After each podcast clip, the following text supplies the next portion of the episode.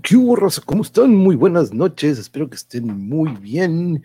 Hoy, 24 de mayo, espero que la semana haya iniciado muy bien. Lunes, ya la última semana completa, porque el siguiente lunes es 31 y se terminó mayo, pero bienvenidos, muchas gracias por estar aquí con nosotros, para los que se están uniendo, déjenme checar aquí comentarios, José Cardoso, primera fila y en medio, saludos compañero, aquí la escuchamos de Reynosa a Cancún, uf, que tenga un muy, muy buen viaje, José Cardoso, saludos cordiales a la invitada, también aquí anda mi otra mitad, Yuri, muchas gracias mi amor y saludos, estimado José Cardoso, bien viaje, ah, y pues ya le están mandando aquí saludos a la invitada, vengo manejando por si ya no escucho, perdón, por si ya no escribo, y seguramente no, al revés, porque siempre José Cardoso siempre nos hace el favor de poner el audio, al menos pues no ocupa, a veces hay, unos que sí son visuales y hay unos que no, pero el día de hoy sí vamos a, ahí cuando puedas ver la repetición, José Cardoso podrás ver las imágenes, pero bueno, vamos a darle la invitada, eh, vamos a darle la invitada, vamos a darle la, introducción a nuestra invitada de esta noche, porque volvemos al arte, compañeros, ya saben que el arte eh, es algo que pues es un algo que es constante aquí en su canal del monje. Entonces vamos a darle la bienvenida hoy a una amiga que dedica mucho, mucho de su tiempo a él y vamos a darle la bienvenida a Talia. Hola, ¿cómo estás, Talia? Buenas noches. Hola, hola, ¿qué tal? Un placer. Muchas gracias por acompañarnos, Talia. Un muchísimo tiempo, teníamos cuántos, cuántos años sin vernos, ¿no? Ya bastantes, ¿no? Un ratito, sí. Ya un ratito, unos añitos, ¿verdad? Aquí anda Marco, Marco de Italia, comadre, qué gusto que estás como. Ay, qué gusto, hola, ¿qué tal, Marco? Bienvenido, Marco. bienvenido aquí al, al Mongeverse, así también le dicen de repente a veces, porque como no me decidí por un tema, aquí siempre hay un abanico enorme de temas, entonces por ahí le dijeron, ah, pues pon el Mongeverse, pero este, bienvenido Marco, también este aquí, saludos para mi hermosa Talia, dice Yuri. Ah, Yuri, saludos, aquí anda, aquí anda a un lado de mí y aquí durante la transmisión vas a estar viendo sus este, comentarios. Luisa, Luisa Ruiz, hola, mucho gusto. Aquí llego para escucharlo y saludar a Luisa? Hola, hola, ¿cómo estás? Hola, muy bienvenida, Luisa. Un abrazo, igual, abrazo para atrás. Aquí vas a mira, Erika Gómez, bienvenida, hijita. Te Ay, claro, sí. Erika. La porra, la porra. a los Silvas. Ah, bienvenidos aquí a este canal donde no hay un tema en específico. Un día puedo estar hablando de artes marciales, otro día puedo estar hablando de death metal y hoy estamos hablando con una gran, gran amiga que es apasionada al arte porque pues todo lo que hablamos aquí en este canal es relacionado al arte, ¿no? Desde la cocina, desde música, desde en este caso arte visual, arte plástico de todo tipo, y les agradezco a todos, muchas gracias, porque, eh, ¿qué onda, tío? ¿Cómo estamos? Saludos a todos, The Heroes Rise, un saludo, por cierto, chequen esta banda, The Heroes Rise, si no lo han escuchado, pero muchas gracias por acompañarnos, dude, que pronto, pronto vamos a tener, por cierto, un fest de todo, he tenido, tú sabes, yo soy bien metalero, Talia, este, decidí, Tener un, decidí tener un episodio dedicado a ese género, este, cada semana o cada 15 días, pero fíjate que he estado contactando con compañeros como Al, que pues, eh, son de esta banda de Querétaro, de Heroes Rise, metalera, y entonces he, ido conociendo nuevas bandas, entonces tuvimos la oportunidad de platicar con ellos, si no, si no han checado mi sección de Metal y Mosh Pits, vayan ahí a la sección de, porque tuve que hacer 12 listas de diferentes para meter todos estos videos, porque te digo, desde deportes, artes marciales, pero este, esa es una, ¿no? La que hablamos ahí con estos compañeros metaleros, pero platícanos un poco, Talia, ¿te acuerdas más o menos este, cómo nos conocimos? Si no me acuerdo, fue por una tocadilla de luna o, a ver si nos, si nos recuerdas un poco. Sí, sí, pues mira, yo también, este, la verdad es que no tengo súper buena memoria todo el tiempo, pero sí me acuerdo que nos conocimos a través de Luna, de Luna Mondragón. Este, ella me presentó, creo que ella trabajaba con Yuri o algo así estaba la cosa. Entonces, este, pues ya no sé cómo estuvo que en alguna de sus tocadas o algo nos conocimos y luego ya empezamos a, a, vernos más seguido, creo que los visitamos luego en alguna ocasión en su casa, que vive pues muy cerca de, de, aquí también. Entonces, pues ahí nos empezamos a platicar y platicábamos de muchos temas, ¿no? Y por horas. Entonces, así, así fue como que empezamos a poco a poco hacernos amigos y luego ya, pues pasábamos mucho tiempo hablando, ¿no? Sí, no, la neta, y, coincidimos, fue de esas amistades, compañeros, como las que hemos aquí hecho en algunos momentos, que de esas, luego, luego, al primer cotorreo, piensas que ya tenemos como que años conociéndonos, ¿no? Como que hay este sync, como que hay esta conexión bien chingona, y lo hubo contigo, con Luna, y nunca nos olvidamos de una reunión bien chingona que tuvimos allá en Rosarito con ustedes, que nos hicieron el favor de invitarnos. Este, saludos a Xlupe, hola, muy buenas noches, saludos, Monje, tú, Yuri, Italia, gracias por estar aquí, Xlupe, y de todas partes del país, aquí tenemos compañeros desde como decía, de Querétaro, ahorita pues, probablemente lleguen de, de Poza Rica, aquí anda Draco, saludos a la Ciudad de México, José Cardoso, como ahorita viste, va en camino a Cancún, él trabaja en una de estas este, líneas de, autobús donde pues están desde transporte público, entonces él siempre ahí tiene el celular escuchándonos, entonces este siempre es un honor que nos escuche, José, un abrazo también, que es uno de los que salió del COVID victorioso, entonces este, un abrazo. Wow, sí, sí, sí. Estuvo, en cama, estuvo de hecho en cama y pues ahí nos estaba relevando mensajes por medio de su familia, que mándale mensajes al monje, por favor, y este, a todos los canales, ¿no? Donde siempre coincidimos, ahí estuvimos siempre al pendiente y aquí entre todos, aquí entre la comunidad que se ha hecho en el chat, le mandamos siempre buenas vibras y aquí ya anda, ya anda Qué bueno que aquí seguimos todos en el mismo plano, ¿verdad? Sí. Este. Ahora, Talia, pero eh, algo que pues, en aquellas ocasiones no platicábamos mucho de esto y es lo que me encanta de aquí del canal, que puedo tener estas pláticas donde me gusta saber tus inicios de esta pasión, la tuya, que pues tienes pasión a bastantes, este, digamos, rubros del arte y ahorita entramos al que te dedicas un poco, pero vámonos a tu niñez, este, ¿cuándo despierta esta pasión por el arte? ¿Cuál fue primero? ¿Fue primero la música? ¿Fue primero lo visual? Este, ¿Estuviste rodeado de arte en casa? Fue primero, yo creo que este, yo nací con esto, ¿no? Haz de cuenta que fue primero mi papá, ¿no? Todo empezó allá con mi papá y mi mamá porque mi papá también es escultor y es pintor, ¿no? Digo, es, es comerciante, pero poco a poco fue desarrollando este como un interés por el por por el, la escultura específicamente, entonces empezó todo este camino de pintura, este, y ya poco a poco, eh, bueno, la pintura y todos los conceptos que conlleva, ¿no? Historia del arte y tal, mi papá es un lector así ávido y es también autodidacta, ¿no? O sea, poco a poco fue él aprendiendo y tomando cursos de lo que le iba interesando, ¿no? O sea, entonces empezó como con clases así básicas de, de historia del arte y de arte con un maestro que yo es también, ya les contaré cómo, cómo llega a ser también mi maestro, pero el, eh, mi papá fue a dar aquí en la Casa de la Cultura, ¿no? Como que lo, la, la, exploración a las artes visuales, ¿no? Y a partir de ahí se fue especializando en escultura, este, y también tuvo cursos de estos de correspondencia de ilustración, como pequeñas caricaturas y tal, como para publicidad. Este, entonces, pues mi papá ya tenía un rato haciendo esto, ¿no? Cuando conocí a mi mamá, se casan, me tienen, ta, ta, ta. Y pues yo desde que nací, en realidad, mi papá, justo en esa época en la que yo nací un poco antes, estaba activo en la comunidad cultural tijuanense, ¿no? Entonces él formaba parte de estos artistas que se empezaban a mover y exponían en la Galería de la Ciudad, en la UABC, en, y tenía ya su grupo también de personas con las que solía exponer y tal. Entonces, pues él ya también formaba parte de un grupo de artistas de, pues, de los ochentas, finales de los ochentas, y bueno, mediados y finales de los ochentas, yo creo, principios de los noventas probablemente, porque mis primeros recuerdos, pues de, no te voy a decir como de la vida, pero sí de mis primeros recuerdos son ir a exposiciones de mi papá, ¿no? Donde yo no sé por qué sabía que su nombre estaba en la mampara, sabía que su obra estaba arriba de un pedestal o estaba puesta en, un, en una mampara, entonces pues yo ya ya, ya nací con eso, ¿no? Porque mi papá viene de ahí, bueno, tiene este, este trasfondo y luego yo, pues desde niña, ¿no? Las clases y las exposiciones y para mí era como muy normal una salida a un museo, una salida al SQT a ver alguna exposición, entonces mis papás nos acercaron siempre desde niños a, pues a específicamente al arte y a la cultura y también, claro, al deporte y a así, porque mi mamá pues era como muy nerviosa y no le gustaba que estuviéramos viendo tele, entonces siempre nos llevaron a clases pues de lo que nos iba interesando.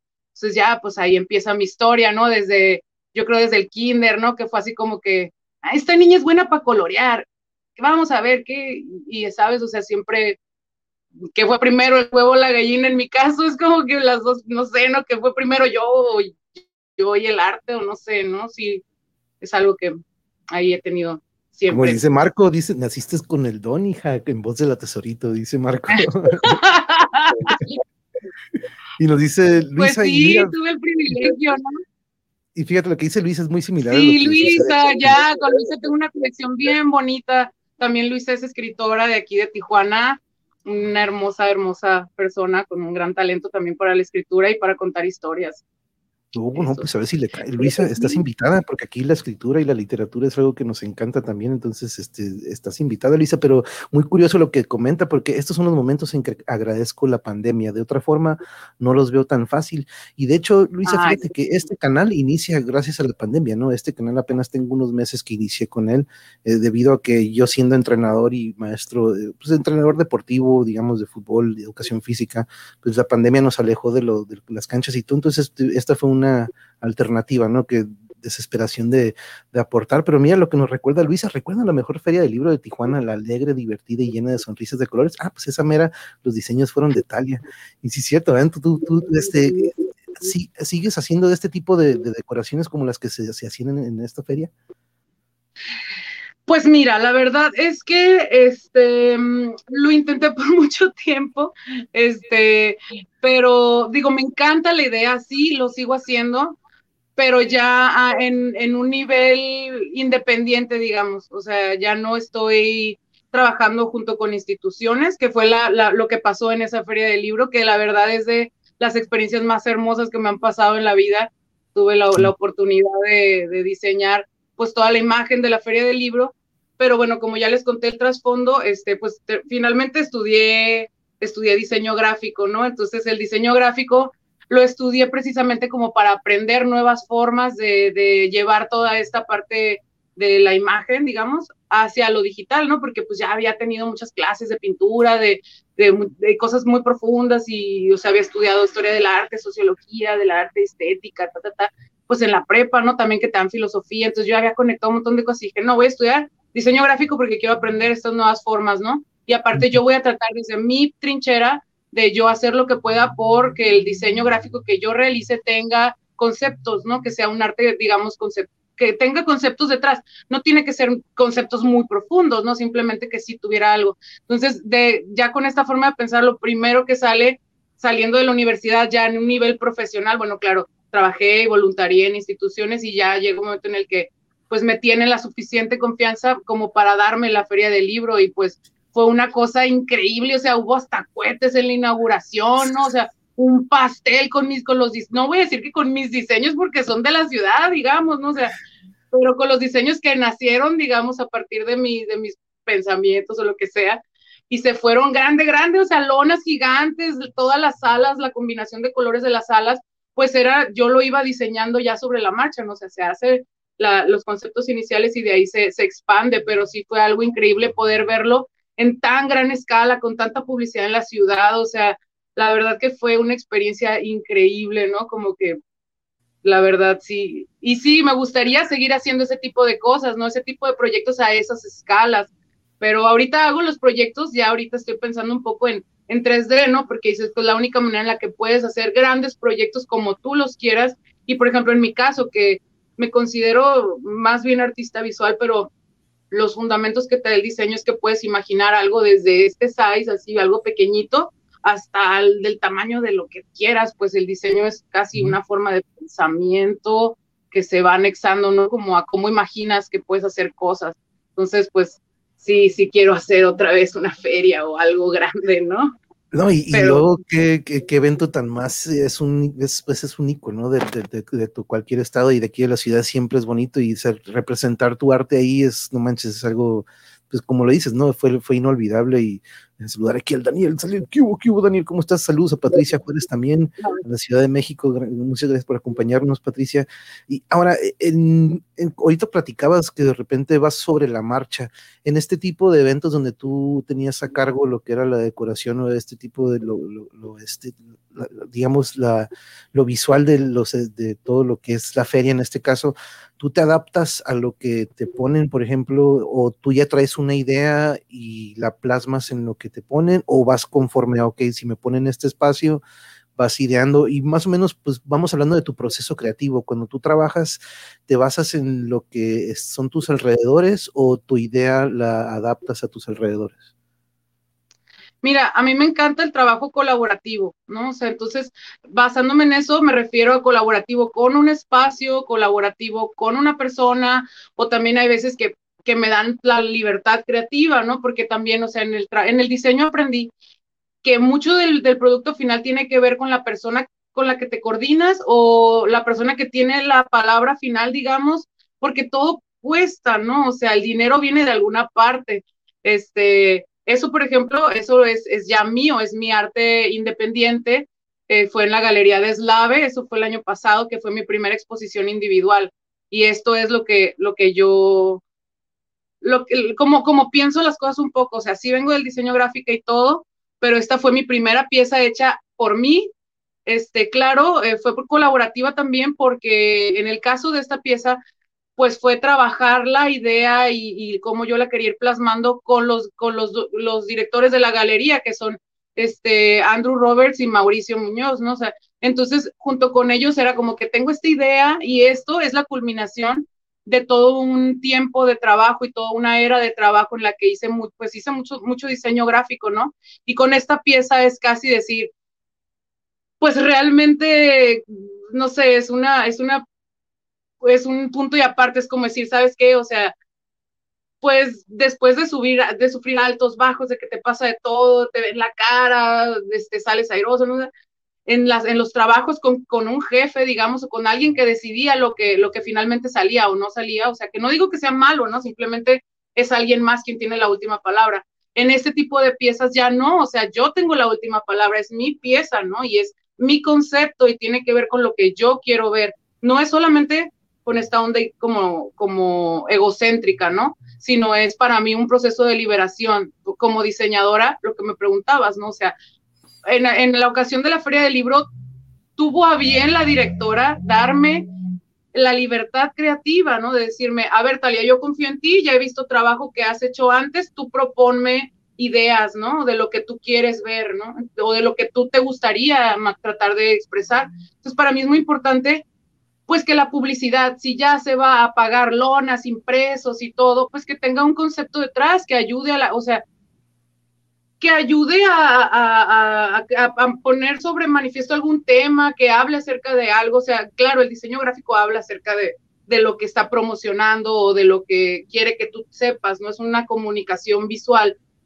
Pero pues en mi caso yo soy un poco más romántica por todo este trasfondo de, de las artes, ¿no? Entonces, yo quería que tuviera, que fuera una campaña de promoción de la lectura más allá que una campaña solamente de, de, de va a estar la feria en tales fechas, ¿no? Entonces ahí fue donde ya yo me aventé una onda conceptual, este, pensé en varias propuestas, incluso para esa, esa este, imagen le pedí a un amigo que hace breakdance, como que, a ver, amigo, quiero hacer, quiero hacer unos gráficos de, para promocionar la lectura, pero desmitificarla, o sea, que no sea esta cosa de que te vas a ir a sentar en una esquina leyendo Vivaldi a leer, ¿no? Sino que fuera algo diferente, algo como que las demás personas pudieran conectarse también. Y dije, pues vámonos con el arte urbano, ¿no? Y así.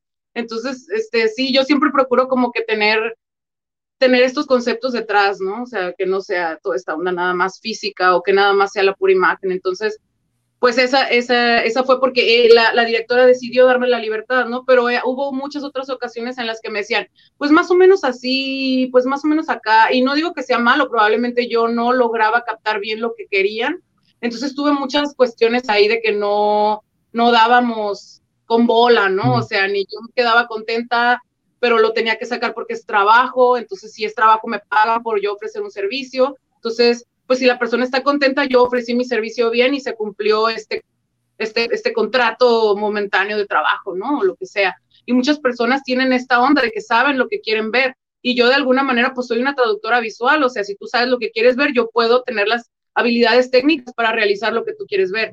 Eso es una cosa. Y eso es el trabajo del diseño, ¿no?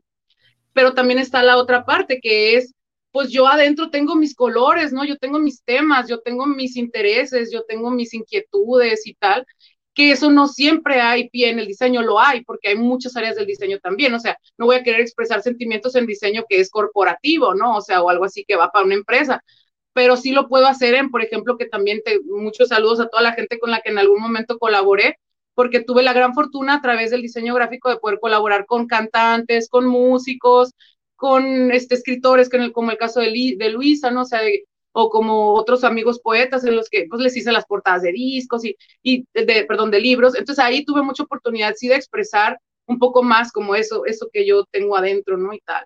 Pero pues también sigue siendo utilitario, entonces como que esos procesos los he disfrutado muchísimo, ¿no? Pero también pues es, mm, es, es muy puntual investigar qué hay conmigo, ¿no? O sea, qué más soy aparte de un traductor, ¿no? O de un procesador de, de, de ideas y de cosas, ¿no? Entonces, pues esa es precisamente ya la parte en la que estoy ahorita, ¿no? O sea, que sí, claro, o sea, tengo trabajo por proyectos, ¿no? O sea, si hay algún proyecto en el que puedo colaborar y que es, o sea, que es entre dos y qué tal, para mí mucho mejor, ¿no? O sea, o si me dan como la oportunidad de decir, ok, quiero a ver qué piensas tú, pero yo no siempre pienso en el término que la persona quiere pensar o que la persona quiere ver, entonces, pues ahí hay como diferencias que son irremediables, pues, ¿no? O sea, mi estilo no le va a gustar a todos, así como no me gusta el estilo o sea, ¿sabes?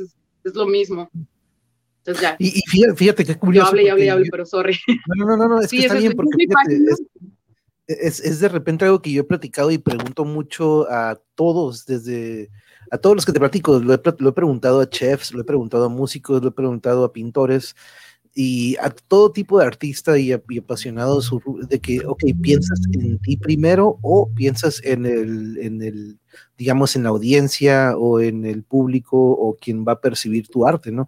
Ahorita ya no lo desglosaste de las dos maneras, ¿no? En una tengo que dar a lo que me pide cierta empresa o cierto cierta, este, cliente, o si yo tengo la disposición de yo exponer lo que yo quiero, ¿no? Y en, este caso ahí veo de que ahí sí no me interesa lo que la gente piense, yo quiero exponer y quiero sacar lo que yo quiero, por ejemplo, un músico escribir en mi canción, ¿no? Yo no voy a hacer lo que me diga la disquera, yo voy a hacer lo que yo quiero en esta rola, ¿no? Y voy a decir las groserías que yo quiera. Entonces veo que están estos dos lados, ¿no? Lo que me pida el cliente o si de repente tengo esta libertad de, de hacer lo que yo este, puedo. Este, nos dice, mira, Xlupe, curioso, el diseño gráfico es un proceso fantástico, requiere de un proceso creativo visual y ver la manera de poder comunicar y transmitir un mensaje o una expresión de forma visual. Muy bien dicho, Xlupe. Muy... se necesita, no sé, ¿no? O sea, nos pregunta Luis, nos pregunta si has leído Soñarán en el jardín de Gabriela Damián Mirabete. Es un cuento de ficción que habla de siluetas en holograma. Ah. Me gustó mucho tu proyecto. Sí, es que lo más, lo más decir, sí. Ya. Claro, qué bonito. Gracias, Luisa. Sí, lo voy a, lo voy a buscar. Gracias por la referencia porque me gusta mucho siempre a partir de las piezas que voy a hacer investigar lo más que pueda, ¿no? O sea, por ejemplo, ahorita el comentario de Luisa viene porque la última pieza con la que participé hace una semana, eh, y ahorita les te contaré un poco todo esto, son unas piezas que son hologramas, ¿no? Que estoy pensándolas casi como esculturas holográficas, este, o como mis propios fantasmas llevados a esta extensión, este, proyectada literalmente con un proyector, ¿no? Así como esa proyección de, de mis de, de, cosas, ¿no? Que uno tiene adentro, que no necesariamente tiene por qué ponerles nombre, ¿no? No es una proyección de mis miedos, ni de mis felicidades, ni de mis nada, o sea, simplemente son proyecciones, ¿no? O sea, entonces, pero me, interesan mucho estas formas como nuevas de, o no nuevas, sino explorar formatos diferentes. Y uno de los nuevos formatos que es son los hologramas, ¿no? Esta magia, me gustan mucho los, como todos estos cositas visuales, como el, ¿cómo te diré? Como todas las cosas trucos visuales, por decirlo así. Por ejemplo, todos estos juegos de, Disney donde se parece no sé qué y no sé qué, pero no sabes cómo está ahí, pero lo ves, pero no está, pero o todos estos los hologramas chiquitos, ¿no? Que ves de lado y, y pues, o sea, tiene cosas, tiene un, un, dibujo de un lado y otro de otro, o sea, toda esta como tecnología visual y eso pues me llama mucho la atención, o igual el 3D, toda esta nueva tecnología para poder generar la imagen, se me hace una cosa impresionante. Entonces, Sí, los hologramas. Entonces, y, pero también digo, para poder yo hacer una pieza de hologramas, me puse a ver todas estas teorías de la realidad holográfica. Todo esto es un holograma y yo acá, ay, no sé, Rick. Vamos a ver qué dice este.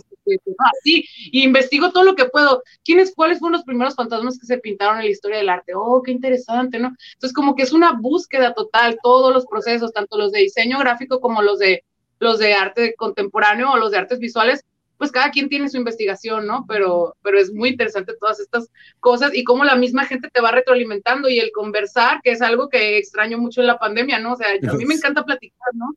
Y así de que platicas con alguien y dices, oye, mira, estoy pensando hacer esta pieza, por ejemplo, tengo una, ahorita una pieza que quiero hacer como del tarot, me llama mucho la atención todo el lenguaje que puede tener el tarot adentro, ¿no?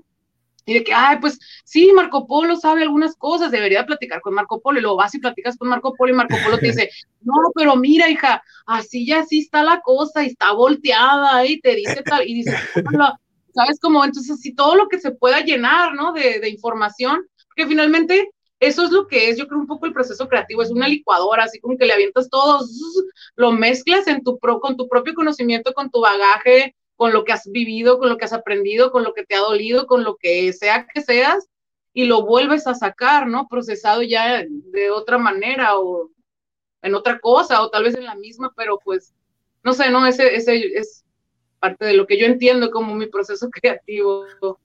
Y sí, es una fusión de ideas, ¿no? que tú vas agarrando de todas partes. Pero mira lo que dice Yuri, una chica súper talentosa y muy joven tal, y además de ser un imán para atraer mucho talento de forma colectiva.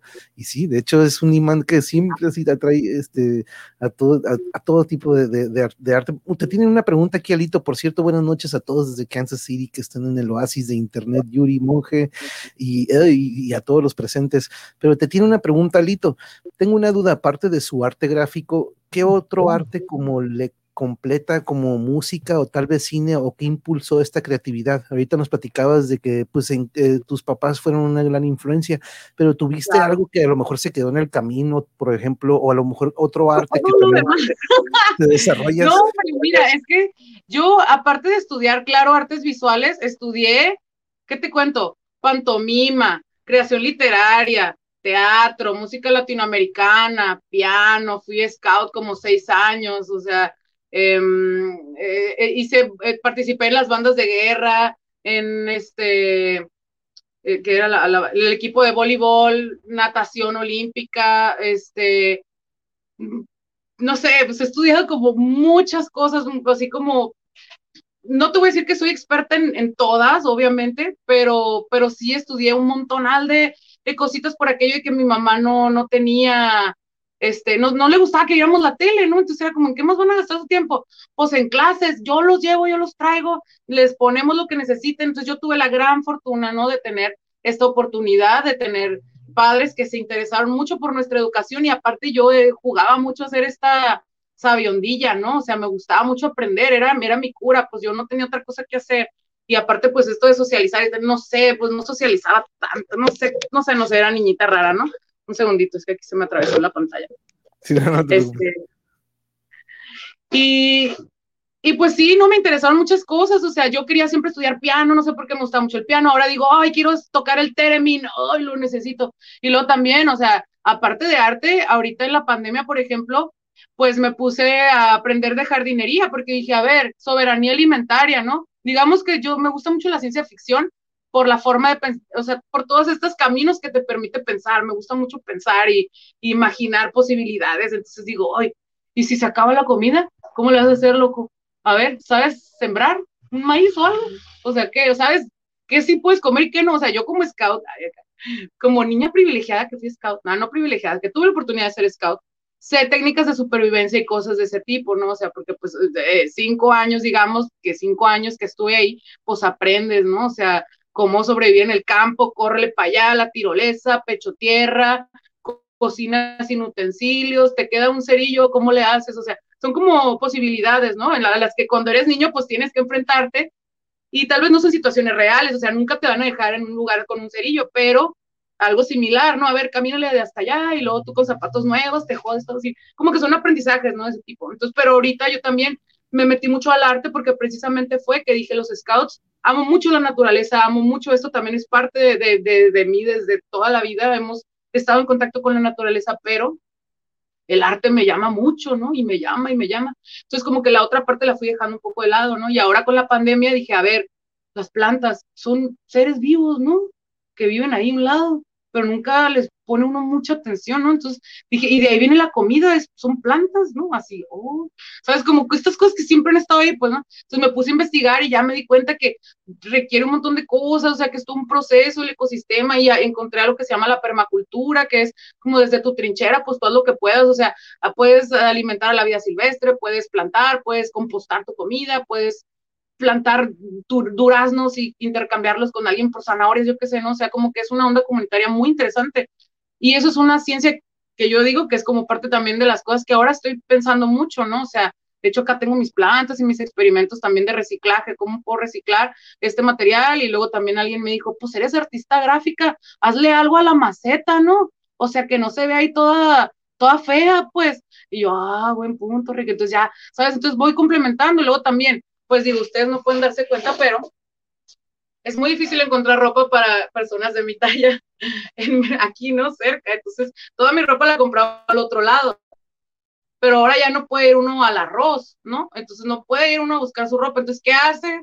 Pues por ahí hice un intercambio de, con una máquina de costura y ahorita ya aprendí a hacerme ropa, ¿no? O sea, porque pues, pues, pues así es la cosa. Entonces, las todo el tiempo yo creo que estamos aprendiendo, o sea, aparte de estas disciplinas de las bellas artes en las que puede uno especializarse, es muy interesante como, vamos a ver qué pasa con la ropa, ¿no? Vamos a ver qué pasa con esto, vamos a ver qué pasa con la alimentación, o sea, como casi por hobby, ¿no? O sea, yo sí soy muy así como, me, me pongo un tema y me voy y me voy y me voy, y finalmente como soy una licuadora, todo se va a incorporar a lo mismo que voy produciendo, pues, ¿no? Entonces, yo creo que no, no se pierde nada con, con, estudiar todo lo que se pueda, siempre y cuando pues haya interés y no sea de a fuerzas, ¿no? Porque así, pues la verdad que por eso los niños no les gusta la escuela, porque no entienden como la importancia de, o porque es divertido, o para qué va a servir, no sé, ¿no? O sea, pero pues, yo me gustaba.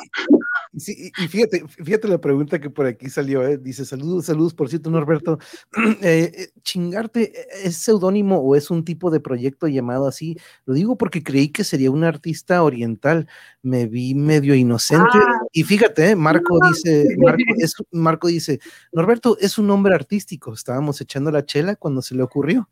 la verdad es que sí, mana así fue. Yo, muchos de mis procesos creativos salen así, o sea, con amigos, ¿no? Platicando con alguien y que nos reímos de algo así de, ah, sí, y pum, que sí queda, ¿no? Y que después lo pienso ya, eh, después del calor del momento, y digo, oye, qué interesante, qué y pues ponle que se convirtió ahora en mi seudónimo, ¿no? O sea, pero pues así pasa, yo no creo en el, en bueno, sí existe, no sé, que hay personas con su genio interior y que pueden en la soledad ponerse a pensar y llegar a conclusiones muy profundas. Pero pues yo también soy muy colaborativa, ¿no? La verdad, o sea. Y mira lo que dice, yo creo que no. Para las buenas ideas, exactamente que sí. Así es como pasa, ¿no? O sea, esa es la magia. O sea, claro, estudiar, o sea, pues, o sea, tener un, un, un bagaje, ¿no? O sea, tener un trasfondo, un estudio personal, no estoy diciendo que tienes que ir a la escuela, ¿no? O sea, yo vengo de un señor autodidacta que es un genio, o sea, yo también, o sea, yo me la creí mucho toda la escuela, hasta la universidad me la creía, ¿no? Y ahí estuve siempre con los métodos que te dan, pero después descubres que también, si tú tienes el interés de aprender algo, uno, o sea, con todos los medios y toda la información que hay ahorita, tú puedes aprenderte lo que tú quieras, ¿no? Y ya luego eso lo vas aplicando. Y también, claro, sales el fin de semana a relajar tus, tus intelectos y todo, porque pues si no, de qué se trata, ¿no? Es un equilibrio, yo eso es algo que he aprendido en todo este tiempo, que el, equilibrio es algo muy importante, ¿no? Entre, claro, la parte profesional y la parte personal, ¿no? Entre la parte divertida y la parte seria, entre, entre, entre el vámonos todos a hacer bien punks y también vámonos por acá bien serios, ¿no? Sabes cómo es importante. pues el equilibrio para que luego no te, te, vayas de un lado y ya no sepas cómo irte para el otro otra vez, no, o sea, no sé, Exacto, ¿no? Y sí, por eso también fue, fue, y mira, también X Lupe dice, luego las buenas ideas sí, en las pruebas proyectos. No, si yo dice, voy a contar. Dice, interesante lo que aporta Talia, el aprendizaje es parte fundamental de nuestras vidas, pero más que nada poder disfrutar de ese aprendizaje y agarrarle el gusto. Ese es el extra que ocupamos encontrarle, ¿no? Porque eso lo hace, es nuestra pasión, pues. Pero, que sea divertido, pues, ¿no? Que el conocimiento pase por la experiencia y darle el tiempo. De hecho, es algo que yo me he dado mucho me, di el tiempo para poder encontrarle el gusto a lo que yo quiera. Entonces ahora, ahora sí puedo decir que ahorita a partir de este día, nada. Pero tengo ya, o sea, la pandemia me dio, digamos, eso, ¿no? O sea, ¿Puedo quedarme todo el día viendo Netflix? Simón. ¿Puedo quedarme todo el día surfeando en YouTube? Simón. Pero eso no está divertido, pues, ¿no? O sea, como que se acaba la diversión porque sabes que alguien más está produciendo todo eso y dices, bueno, en mi caso, ¿no? Como, no, yo quiero aprender, o sea, si no, no, no, o sea, sabes, como que quiero aprender por esto y por eso, y árale, hacerlo y poco a poco, ¿no? Porque también ha sido una pandemia larga, entonces uno no se tiene por qué poner una semana así como una loca a saber todo, ¿no? Sino que es poco a poco y, y vas, vas aprendiendo una cosa y luego de la otra y no, no, súper interesante, ¿no? Por ejemplo, yo mis estos dos nuevos cosas que aprendí en la pandemia, ¿no? Que fueron la costura y la jardinería, pero jardinería tipo como para ver cómo hacer comida, ¿no? O sea, a ver las zanahorias, las papas, las lechugas, los rabanitos, los ajos, todo, o sea, todas esas cosas como que pues las sacas del Cali del Soria, no sé, sabes, como de, las de los mercados y, y, pues ¿sabes? No sé, es muy interesante. Pues, es que, es, que estás continuando lo de los Boy Scouts, pues la sobrevivencia, ¿no? El aprender a sobrevivir y a subsistir uno sin tener que depender de esto que de repente se vuelve de que, híjole, pues, pues ahí está el Oxxo, no, no, no, no, no, ahí está el jardín, ahí, tienes, ahí tenemos tierra. ahí tenemos o sea, digo,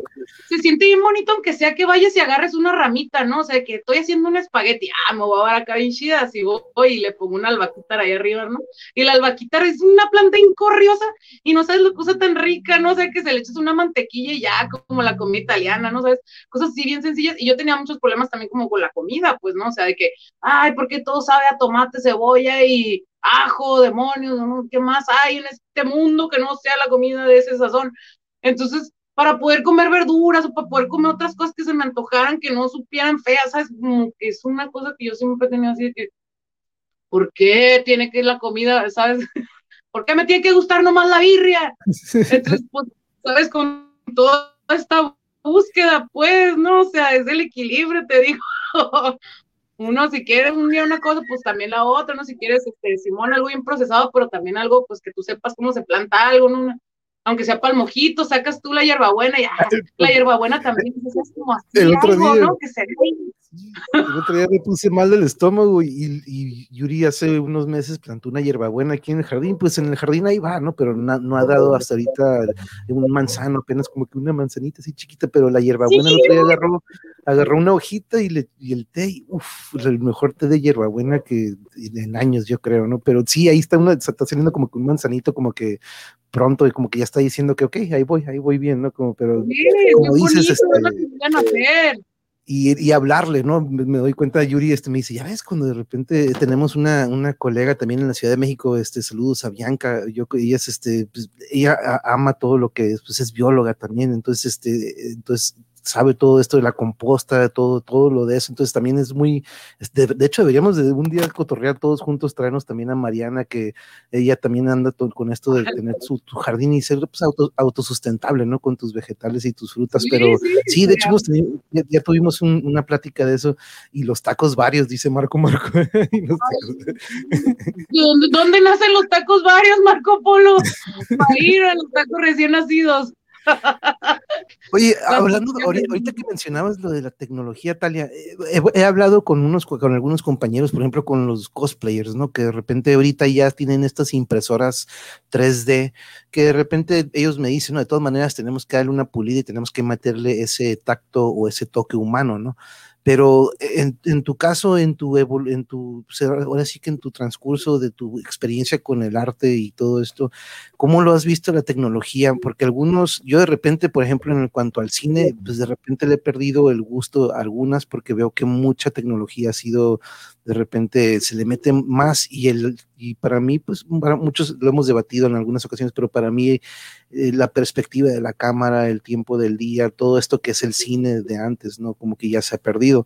En tu caso y en tu arte, ahorita platicabas de que lo que se puede hacer ya digitalmente, platícanos cómo te ha ido con esta evolución, este, ¿le has, ¿te has adaptado a ella o te has como que eh, poquito o, o, cómo, cómo, te va con estoy eso? En ese, estoy en ese camino, estoy en ese camino, este, porque a mí se me hace una cosa impresionante cuando se trata no de querer maquillar la realidad o ser algo más real que lo real, ¿no? O sea, para eso existe cierta tecnología. Yo creo en lo conceptual de la tecnología. O sea, la tecnología, por ejemplo, ah, ah, en Netflix a mí me encanta Black Mirror, ¿no? No sé si los viste, o, más específicamente, hay unos que se llaman Love, Death and Robots. O sea, que para mí es la cosa más maravillosa que existe, arte, arte, arte. O sea, ¿por qué? Porque están hablando de, de, historias muy críticas, de historias que tienen un trasfondo, que tienen incluso una moraleja, un aprendizaje, o nada más el puro gusto por hacerle así a tu cerebro con ideas nuevas, ¿no? Que es algo que a mí me gusta mucho, creo que soy una junkie de eso. Por eso me gusta el arte contemporáneo, porque el arte contemporáneo juega con el cerebro, o sea, juega con, con, con, las ideas, con la mente, con lo que conoces, con lo que crees que sabes, o sea, entonces algo así con la tecnología, pues, o sea, por ejemplo, todos estos planteamientos que hacen que serían imposibles de grabar, eh, o bueno, no imposibles, sino que sería, pues, pues un trabajo probablemente más caro, más largo, o sea, no sé, ¿verdad? Pero pues que un grupo de personas puede realizar y contar estas historias solo con sus computadoras, ¿no? O sea, con su compu y obviamente con mucho aprendizaje, no vamos a quitarle el trabajo que lleva detrás todo este tipo de cosas, tanto el cine tradicional como el cine digital, ¿no? O sea, requieren personas con alta especialización, con sistemas de cómputo restrictivos, o sea, porque son caros, o sea, para poder hacer todo ese tipo de, de procesamiento de imágenes de ese tamaño, Sí, aquí está diciendo, aquí está diciendo Love, Death and Robots, sí. Exacto, y las diferentes técnicas de animación, o sea, puedes hacer algo que parezca como si fueran todavía pinceladas, puedes hacer algo en formas cuadradas, puedes hacer algo, no sé, en 3D así puro y duro, en casi personas que parecen, pero pues están hablando de temas así de que, ah, pues un Drácula su versión, ¿no? O sea, o su versión del qué va a pasar cuando la humanidad se quita de todo y se acaba y quedan tres robots, ¿no? Viendo qué, qué está pasando. O sea, esos planteamientos son los que me encantan y me emocionan mucho, pues, ¿no? Y es lo que a mí me gustaría pensar y de hecho mi, mi incursión, mi primera incursión en el 3D fue porque, ah, tengo un hermano que es ingeniero electromecánico, pero para esto, pues sabe 3D, ¿no? Para cuestiones técnicas, pero una vez le dije, a ver, carnal, tengo una idea, verás, ¿qué va a pasar? Yo trabajé en instituciones un rato, ¿verdad? Como les contaba hace rato. Entonces, ¿qué va a pasar el día que las instituciones pues tengan que, o sea, como yo pensando, ¿no? Así, ya ciencia ficción, tienen que garantizar el acceso a la cultura de toda la ciudadanía, ¿no? Pues sí, eso es como una ley de cultura. Entonces, ok. ¿Y qué va a pasar el día que, por ejemplo, ahorita ya tomando en cuenta la pandemia, que no pudiéramos todos accesar al arte en vivo, pero ellos tienen la obligación de brindar el servicio. Entonces, ¿por qué no pensamos en unas máquinas que brinden ese servicio por ellos, ¿no? O sea, que haya máquinas dispensadoras de cultura en las colonias alejadas y, y que, ¿cómo podría verse esa máquina, no? ¿Cómo podría funcionar esa máquina? Pensando en que en el futuro se va a llamar, no sé, ya no es la Secretaría de Cultura, ahora es otra cosa, ¿no? Ahora es, este, no sé, lo que quieras, algo Harry Potteresco, ¿sabes? Un nombre así acá, hola eh, así se va a llamar. Entonces, ¿y cómo van a ser sus máquinas posguerra, no sé qué? Y mi hermano, oh, sí, porque mi hermano y yo compartimos, tenemos muy poco tiempo de diferencia de edad, entonces siempre hemos sido muy amigos y nos gusta mucho también como las historias y tal, porque pues mi papá nos leía muchas muchas cosas como Julio Verne, aventuras y, aparte scouts, entonces los dos somos bien así que, ¿y qué va a pasar con esta máquina que hace el no sé qué? Entonces mi hermano, oh, sí, no manches. Entonces diseñó él una máquina que cubre estas necesidades, ¿no? Es la máquina que pudiera haber estado en esta esquina. Entonces también es uno de mis proyectos que no he propiamente publicado, pero es, el primer trabajo que hice en 3D, no yo, sino en colaboración con mi hermano, ¿no? Yo le di los conceptos un poco como, ah, ¿qué va a pasar? Y fue precisamente una de estas pláticas así de que, ah, carnal, porque mi hermano pues ya no vive en Tijuana. Entonces hablo con él pues vía teléfono, vía lo que sea, ¿no? Entonces este, él fue el que diseñó la máquina, me la mandó y dice, no manches, hasta yo me emocioné haciendo esta máquina porque pues lo hizo con sus estilos y el constructivismo y cosas rusas que él se imagina. Entonces, pum, salió la máquina y pues un objeto bien bonito, ¿no? Digamos que, pues no sé si en algún momento pase eso o no, si sea viable filosófica y conceptualmente, pero pues hasta ahorita salió un producto muy bonito, ¿no? De eso. Y luego, mi segunda ya como continuación en el mundo del 3D, pues sí, claro, estoy tomando mis tutoriales, ya tengo el Blender y todo, o sea, como en mis, mm. dentro de mis aprendizajes diarios está con un chongo, chal, gafete y taconazo. Ay, son estos estereotipos de la, de la gente, ¿no? De las instituciones. Ay, un abrazo a las personas que conocí las instituciones, mis vidas, mi corazón los llevo a todos. Este, pero sí, las instituciones son una cosa, una cosa interesante, ¿no? Interesante las instituciones. Pero pues digo, por eso ahora aún es independiente, para que no le digan qué hacer, y para que, pues digo, no sé, no, o sea, no, nunca te dicen qué hacer así como tal, pero pues hay como cosas que nadie habla y yo incluso ya tengo una pieza que habla de eso, ¿no? De todo este trabajo que lleva detrás. en este mundo raro, la salvan de las muertes diarias. Abrazarse al talento es el recurso. Pues sí, sí, si no, yo ya, ya, es más, yo ya me maté una vez, ah, o sea, simbólicamente, ¿sabes? O sea, con todo respeto. Pero es como yo ya acabé con mi carrera, digamos, y volví a empezar con esa premisa, ¿no? Decir, se acabó esta parte, se mm. acabó, o sea, ya no quiero pare de sufrir, ¿no? Y ahora yo voy a hacer aquí lo que yo quiera, y no, no, con, no, no por hacer lo que yo quiera, sino, sino por yo poder tener la libertad de pensar los temas como los quiero y darles el, el, el, la plataforma o el output que, con el que me sienta a gusto, pues, ¿no? O sea, claro, yo voy a seguir haciendo proyectos si no, si no me morí, de verdad. O sea, simplemente que estaba como en este proceso de cambio, ¿no? De decir, quiero ser, te quiero poder ser más creativa como y no ponerme tantos límites, porque, ay, no, eso no me lo va a pagar nadie, o esas cosas que, pues, finalmente ni nadie te paga nada, o sea, el dinero cuesta, este, la gente te va a pagar por lo que quieren, o sea, y si ya les planteas algo y les gusta, pues te lo compran, ¿no? Pero ya te divertiste haciendo eso, no, no le hiciste ocho intentos para llegar a que a una persona le guste eso. ¿sabes cómo? Entonces, creo que estaba trabajando mal mis fórmulas. No, es que tener esos, tener esos límites y restricciones eh, evita que tú puedas plasmar al 100% lo que tú quieres, pues tienes que ya readaptarlo.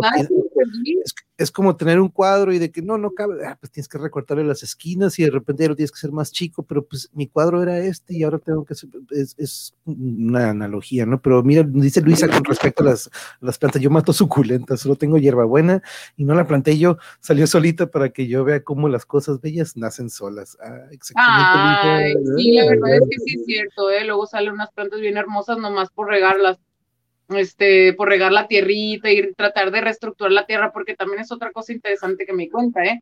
La tierra parece estar toda compactada y fea, pero si le echas agüita, ¡pum! le van a salir flores o algo, algo le va a salir, ¿no? A menos que de plano sí sea lodo, no sé, ¿no? Mira lo que dice Luisa, lo mejor de trabajar ah. en Buen punto, mi estimado. Todo pasa por algo, todo pasa por algo y por algo. Todo pasa por algo, estoy. Siempre nos llevamos algo de, todas partes, ¿no? Le aprendemos a todo. Y, y, este, ahora déjame mostrar esto, lo más reciente, déjame traerlo aquí a pantalla. Por cierto, compañeros, allá abajo está el, el Instagram de lo que vamos a traer ahorita aquí les voy a compartir la imagen. Ah, ¿Con qué empezamos? ¿Los de la izquierda o los de la derecha? ¿O con los que... Mira, si quieres las de las de donde se ve toda la sala completa con piso verde. Acá, ok. Eso es lo más reciente que te voy a contar que ya soy codirectora de algo. Soy codirectora de la sala de espera. Es un proyecto que tengo que, que, empezó, que empezó junto con un amigo este gran amigo, gran colega, gran persona, Luis Alonso Sánchez, que cabe mencionar que aquí hay una parte muy importante. Cuando yo me salí de las instituciones, estaba devastada, estaba devastada. Entonces no sabía qué hacer con mi vida, pero había una galería en la Revolución de unas personas que ya habían sido mis maestros y yo supe y, tenía, y acababan de hacer una exposición y me enteré y luego, luego voy a ver qué está pasando con esta galería en la Revolución y por ahí le pregunto a uno de mis amigos que estaba siendo colaboradora, Néstor, Néstor, un abrazo también, este, le digo, Néstor, ¿cómo está la cosa aquí? O sea, ¿cuántos tiene asistentes o cómo yo, me gusta mucho esto que estoy viendo aquí, ¿qué, qué, qué cómo le hago? ¿Qué? Entonces me dijo Néstor, habla con ellos, nomás acércate, habla con ellos y diles que te interesa colaborar o algo. Entonces yo dije, ¡Ah! se me abrió una ventana después de todo este caos, ¿no? Entonces voy, hablo con Mel y con Daniel, un abrazo, como los adoro. Porque yo tenía en mi cabeza como, ¿por, ¿por qué no entiendo el arte contemporáneo, demonios? Me encanta, pero no lo entendía muy bien. Entonces fui a, a, TJ en China a hablar con ellos, así de que, oigan, pues tengo que realizar mis prácticas profesionales, este, no me tienen que pagar, eh, me, me, encanta lo que están haciendo, quiero aprender más de esto, sé que me gusta el arte contemporáneo, pero no sé por qué, no lo entiendo a veces, no sé por qué no lo entiendo, quiero entender. Entonces empecé a me dieron la oportunidad de trabajar con ellos y como ya tenía todo este trasfondo de haber trabajado con instituciones y de haber trabajado con toda esta parte burocrática de, de, los reportes, los, los, oficios, toda esta parte, pues me dijeron, ¿sabes qué? pues nos hace falta algo tal, o sea, como que creo que empecé como asistente y luego terminé algo como tipo coordinadora de proyectos, ¿no? Entonces empecé a coordinar los proyectos ahí y éramos un grupo de amigos que, bueno, éramos todos los asistentes de los artistas que estaban exponiendo en TJ en China. Entonces nosotros lo que ocuparon ahí estábamos, ¿no? Entonces llegó un momento en el, bueno, pasó este proyecto, aprendimos grandes cosas, fueron tres años, dos años, este, increíbles que llegamos desde ser asistentes hasta empezar, o sea, poco a poco ir aprendiendo, ¿no? Hasta que todo culminó con una exposición muy grande en el cubo. Este, y bueno, de ahí sale eh, Luis y de ahí también sale eh, salimos todo un grupo de personas que nos hicimos muy amigos después de que el proyecto este, cambió de forma, ¿no? O sea, los dueños de esa galería pues también son artistas y llegó un momento en el que dijeron, no, también, o sea, ya, ya hicimos ahorita una labor en este, en este espacio, fue muy increíble todo lo que pasó en Tijuana, pero también ellos pues tenían sus intereses personales como artistas, ¿no? O sea, y, y pues también tener una galería no es nada fácil, o sea, se requiere mucho, mucho de muchas cosas, ¿no? Entonces, pero también es un placer. Entonces, después de que, de que, de que se cierra TJ, bueno, que se acaba TJ China en este lugar, pues todos nos quedamos un poco como así, no sabíamos qué onda, pero todos ya nos callamos muy bien. Entonces, después de eso, este, Andrew y, Mauricio abren Deslave, que es el lugar de la otra exposición que viste antes, que fue mi primera individual. Entonces, con ellos expusimos en varias partes ya, nos expusimos en Los Ángeles, en Joshua Tree, en Mexicali, en Tijuana, este, y em, sí, hicimos varias colectivas, ¿no? Con un, que hicimos entre nosotros, todos juntos, exponiendo en diferentes partes. Luego ya empezó Deslave, que tiene su propia historia, que también les recomiendo mucho que lo busquen en, en Instagram, en Facebook, Deslave. Este, Deslave fue, fue un espacio también independiente que duró varios añitos también en Tijuana, y después, pues ya se acaba Deslave y ahorita Deslave está en transición, ¿no? Porque ellos también están en su trabajo personal. Todos somos, pues, digamos, todos somos artistas también, ¿no? Aparte de, de sí, la galería y todo, y asistentes, pero cada quien tiene su trabajo, ¿no? También personal como creador. Entonces, en este caso, pues ya este año me dice Luis, como, oye, pues, ¿qué onda? Este, está este espacio, eh, me interesa este, esta idea y a mí me encantó la idea del espacio, me encantó la idea de entre los dos ir viendo cómo le vamos haciendo, ir levantando el espacio.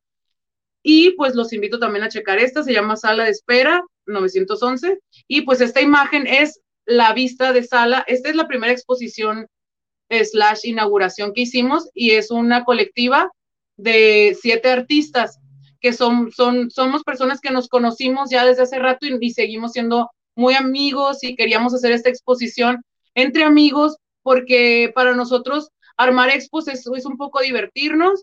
Es claro, cada quien está explorando un tema, o sea, tenemos la seriedad de que cada quien está trabajando en, en, en sus técnicas, en sus procesos, y también nos tenemos la confianza como para apoyarnos en la producción de las piezas y ya hemos trabajado juntos antes.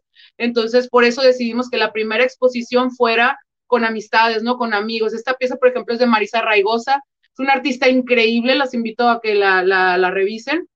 Eh, son piezas que fue, esta pieza, por ejemplo, fue hecha en el espacio, que es una exploración, pues, in situ. Este, este espacio antes era un hospital, también cabe mencionar eso. Entonces, bueno, una clínica, ¿verdad? Allá por en los setentas, por allá. Entonces, este, pues esta, esta exhibición se llama 911, que a la vez es el número del lugar, ¿no? O sea, el número 911 y nosotros 911. Son, son, números muy interesantes, ¿no? O sea, y para nosotros, ¿cómo cambia la fecha del 911, el número 911? Estamos en el lugar 911, entonces empezamos todos. Esa es una pieza de Carmina, que este, es Carmina es una ceramista increíble, busque la Carminópolis, de hecho, mi taza de café hecha por Carminópolis, que hace cerámica utilitaria y también cerámica, digamos que esta es cerámica ya ella como, como Carmina León, pieza más como conceptual, digamos.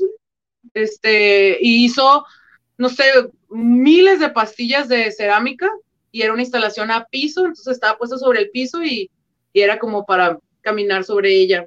En el Instagram de, de, sala de espera pueden encontrar a tus colegas en el otro Sí, en sala de espera. En sala de espera está la, este registro también de, de las, de, la, de, las piezas de cada persona ah, y cada persona pues también este, ahí la puedes picar y pues te lleva, están todos tagueados, ¿no? está, esta fue eh, Carmina, Marisa, El Sol del Rack es Carlos, está Luis Alonso Sánchez, Andrew Roberts, Mauricio Muñoz, Marisa y yo. Somos siete. Ok. Este, Carmina, sí. Eh, esta, esa pieza es del Sol del Rack, eh, es pintura. Entonces todos también trabajamos diferentes formatos, por ejemplo, otro es escultura, este, esto es pintura, este, y también hace instalación y, y también de hecho Carlos hace textil, hace ropa, hace cabones, es un creativo hermosísimo, búsquenlo, el sol del rack o racksitio, arroba racksitio, ahí está, este, Carlos también, y por ejemplo, para montar esta exposición todos ayudamos a todos, o sea, de que Carlos llegó y todos, oh, sí, ahí se ve muy bien la pieza, ah, ok, sí, así, y la, por ejemplo, esa, esa es pieza de Mauricio Muñoz, son, son unos mugshots, son imágenes de, celebridades, este, cuando están allá, que los agarró la policía, Lindsay Lohan, Justin Bieber, y esta serie pues, es la serie de pintura de Mauricio, ¿no? Que están increíbles sus pinturas y las ves de cerca, este, pues están así bien, tienen sus texturas y todo, son piezas muy interesantes. Esa pieza es de Andrew Roberts, que Andrew hace un arte también increíble, búsquenlos, búsquenlos a todos, por favor. Este, Andrew, esa pieza es una pantalla que está montada sobre un cere, unos cere, unas, perdón, esculturas de silicón, ¿no? Entonces la pieza, la, la, la, pieza es a piso, está montada la pantalla sobre las esculturas y están cayendo órganos. Eh, la pieza esa, esta, por ejemplo, pues nada más es el registro de fotografía, porque algo que estamos haciendo es hacerle registro por un fotógrafo, Nico, muchas gracias a Nico, que nos hace la, la fotografía, pues, profesionalmente. Entonces, esta, es la, el registro fotográfico. Este, el video y eso lo vamos a subir a, este, a, la, a la misma página de sala de espera, pero este pues nada más el registro de cómo se montó esta pieza. Pero precisamente Andrew hace piezas en 3D, de animación 3D súper interesantes, así como de, de cuerpos caer y de utilizar, por ejemplo, elementos que se utilizan en el cine. Este, él está muy interesado con esta parte del cine también. Entonces, Andrew está, hace una exploración ahorita del arte bien interesante, búsquenla, no se van a arrepentir. Inventa, bueno, no inventa, sino que crea también como empresas que tienen sus conceptos y son como conceptos bastante interesantes, ¿no? Para, en formato de empresa. Y yo como diseñadora gráfico, gráfica, agradezco mucho ese tipo de obras porque se me hacen lo más divertido como utilizar todos estos elementos del diseño gráfico o del diseño o de la publicidad y la mercadotecnia para hacer arte, ¿no? Otra vez, entonces se me hace un juego intelectual bien interesante que a mí me gusta mucho jugar también, entonces, pues, parte de... es pues, como, me recuerda como tipo, pues, es que esta, esta, este colectivo que hicieron, ¿no? Me recuerda como una, como trabaja una banda, ¿no? Cada quien trae su, su saborcito o su fuerte, digamos, y fusionarlos, ¿no? De cierta manera, sin que se pierda lo que cada quien quiere exponer, porque de repente en una banda eh, que a lo mejor no es un, buen ejemplo, siempre sabe que el que escribió la mayoría de las rolas o como que él puso la letra y pues uno le va metiendo arreglos, ¿no? Pero en este caso veo que cada quien expone lo suyo, pero de cierta manera están fusionando todo para que quede en un mismo espacio, ¿verdad? Y tiene su narrativa, todo el, el conjunto de las piezas, ¿no? Que eso de alguna manera, pues digamos que es una curaduría comunitaria. Entre todos, este, vamos decidiendo, entre todos vamos viendo, entre todos, o sea, vamos eh, echándonos como la mano, ¿no? O sea, de que hay que hacer no sé cuántas cosas, arre, nos vemos tal día y ahí producimos, ¿no? O sea, somos también así, pues, o sea, entre todos producimos, entre todos montamos, entre todos vamos, entre todos venimos, entre todos juntamos, entre todos limpiamos, entre todos, ¿no? o sea, no siempre también, veamos, o sea, tampoco se trata de andar de mártir y, ay, me voy a aventar para el beneficio, o sea, ¿sabes? Como, pues no, tampoco, o sea, toda la medida de, de, lo posible, la medida de, que cada, de lo que cada quien puede aportar, ¿no? Porque tampoco queremos quitar nada, ni, ¿sabes? Entonces, pero por eso fue muy interesante. Y aparte porque es la inauguración y es una manera de decir, a ver, nosotros queremos hacer proyectos en este espacio y queremos que sean proyectos en diferentes lenguajes, ¿no? Y también no nada más va a ser arte visual, también hay intereses de hacer música precisamente, o sea, experimentación sonora en el espacio o videos en el espacio porque el espacio está muy interesante y pues nuestra idea es de alguna manera ir viendo poco a poco, este, pues que va cayendo ahí. Ya eras codirectora de nuestro Instituto de Investigaciones de Asuntos Peculiares. ¡Oh, es verdad! Ya habíamos hecho una vez eso, que íbamos a hacer un Instituto de Investigaciones Peculiares para poder investigar nosotros como lo que quisiéramos, ¿no? Poco a poco, así como investigación artística, ¿no? De investigaciones peculiares. Entonces ya una vez teniendo ese instituto, puedes obtener como los recursos suficientes o, lo, que necesites para hacer tu investigación peculiar. Puede usted investigar lo que le interese en, la vida, ¿verdad? es lo que se me hace muy, muy, padre, pues es como seguir jugando ya en un nivel de que estamos jugando, pero no estamos jugando, ¿sabes cómo? O sea, nos vamos a divertir, pero eso nos de risa, porque estamos haciendo crítica también en algún nivel, ¿no? O sea, es de risa, pero es de risa también de nervios, ¿no? Así esa risa de, ah, la vida no es lo que yo creía, entonces, ¿qué voy a hacer con la vida? ya sé, soy contemporáneo. Mm, no, o sea, no, no, o sea, sí, pero, y, y ese parece risa, pero digo, parece, ¿cómo dicen? Parece meme, pero es anécdota. O sea. No, pero de hecho ese lugar me gusta hasta que me, me, imaginé hasta un performa en ese, aquí en este pasillito. O sea, me, me imaginé ahí a, una, a una colega, compañera de la perra Fucha. De hecho, le te preguntaba, dije, ¿la conocerás o no? Que por cierto, el viernes va a estar aquí en, el canal para que. ah, la escucharé, la escucharé, sí, claro. Este, hace poquito hizo una exposición aquí en el CEART este, hace poquito cuando pues, volvieron a abrir ahora con lo de la pandemia, muy, muy interesante la, exposición, pero este, aquí me dice Xlupe que está muy, muy padre. Esto que estamos viendo ahorita eh, estuvo durante un tiempo, eh, entonces, mira, platícanos. Es que mira, pandemia nos está haciendo entender de nuevo lo que significa hacer una exposición, ¿no? Este, eh, entonces, lo que, lo que pasa con esta exhibición es que se monta y se desmonta cada que se va a poner. O sea, acá que se necesita, pues, o sea, va a estar temporalmente, le pusimos fecha de, mayo, ¿no? O sea, pero esta pieza no está puesta todo el tiempo porque aparte que este lugar, o sea, el lugar propiamente, nuestro cubo blanco está en el interior, porque esto aparte es la casa de alguien, o sea, no es un lugar como abierto siempre, ¿no? O sea, más bien esto es el pasillo para llegar a un, a un estudio. Entonces, este pasillo pues nos dieron como la oportunidad, ¿no? De, montar, pero porque nos interesa mucho hacer este tipo de, montajes y de experimentación y de, y de ir viendo qué pasa. Entonces lo que pasa es que, por ejemplo, esa pieza sí se queda ahí, la pieza de Marisa, ¿no? Y así hay piezas que están ahí, pero también la, la exposición se monta y lo vamos a hacer por reservación, ¿no? En varios horarios, como, a ver, este, podemos ir, o sea, no más de cinco personas por la pandemia, porque pues también no tenemos como de, eh, toda la jurisdicción del espacio, ¿sabes? Como de, pues no podemos tampoco estar ahí, como apropiarnos del, del, lugar todo el tiempo, porque pues no es así, no es nada más un lugar de paso en el que nos dieron la oportunidad, ¿no? Entonces, este, eh, pero vamos a abrir fechas como por reservación, si están interesados, igual mándenos un mensaje a sala de espera o a, a Monje o a mí o a quien gusten, si quieren ir, si les interesa verlo ya en vivo, vamos a abrir algunas fechas, este fin, este fin de semana probablemente, el que sigue probablemente también.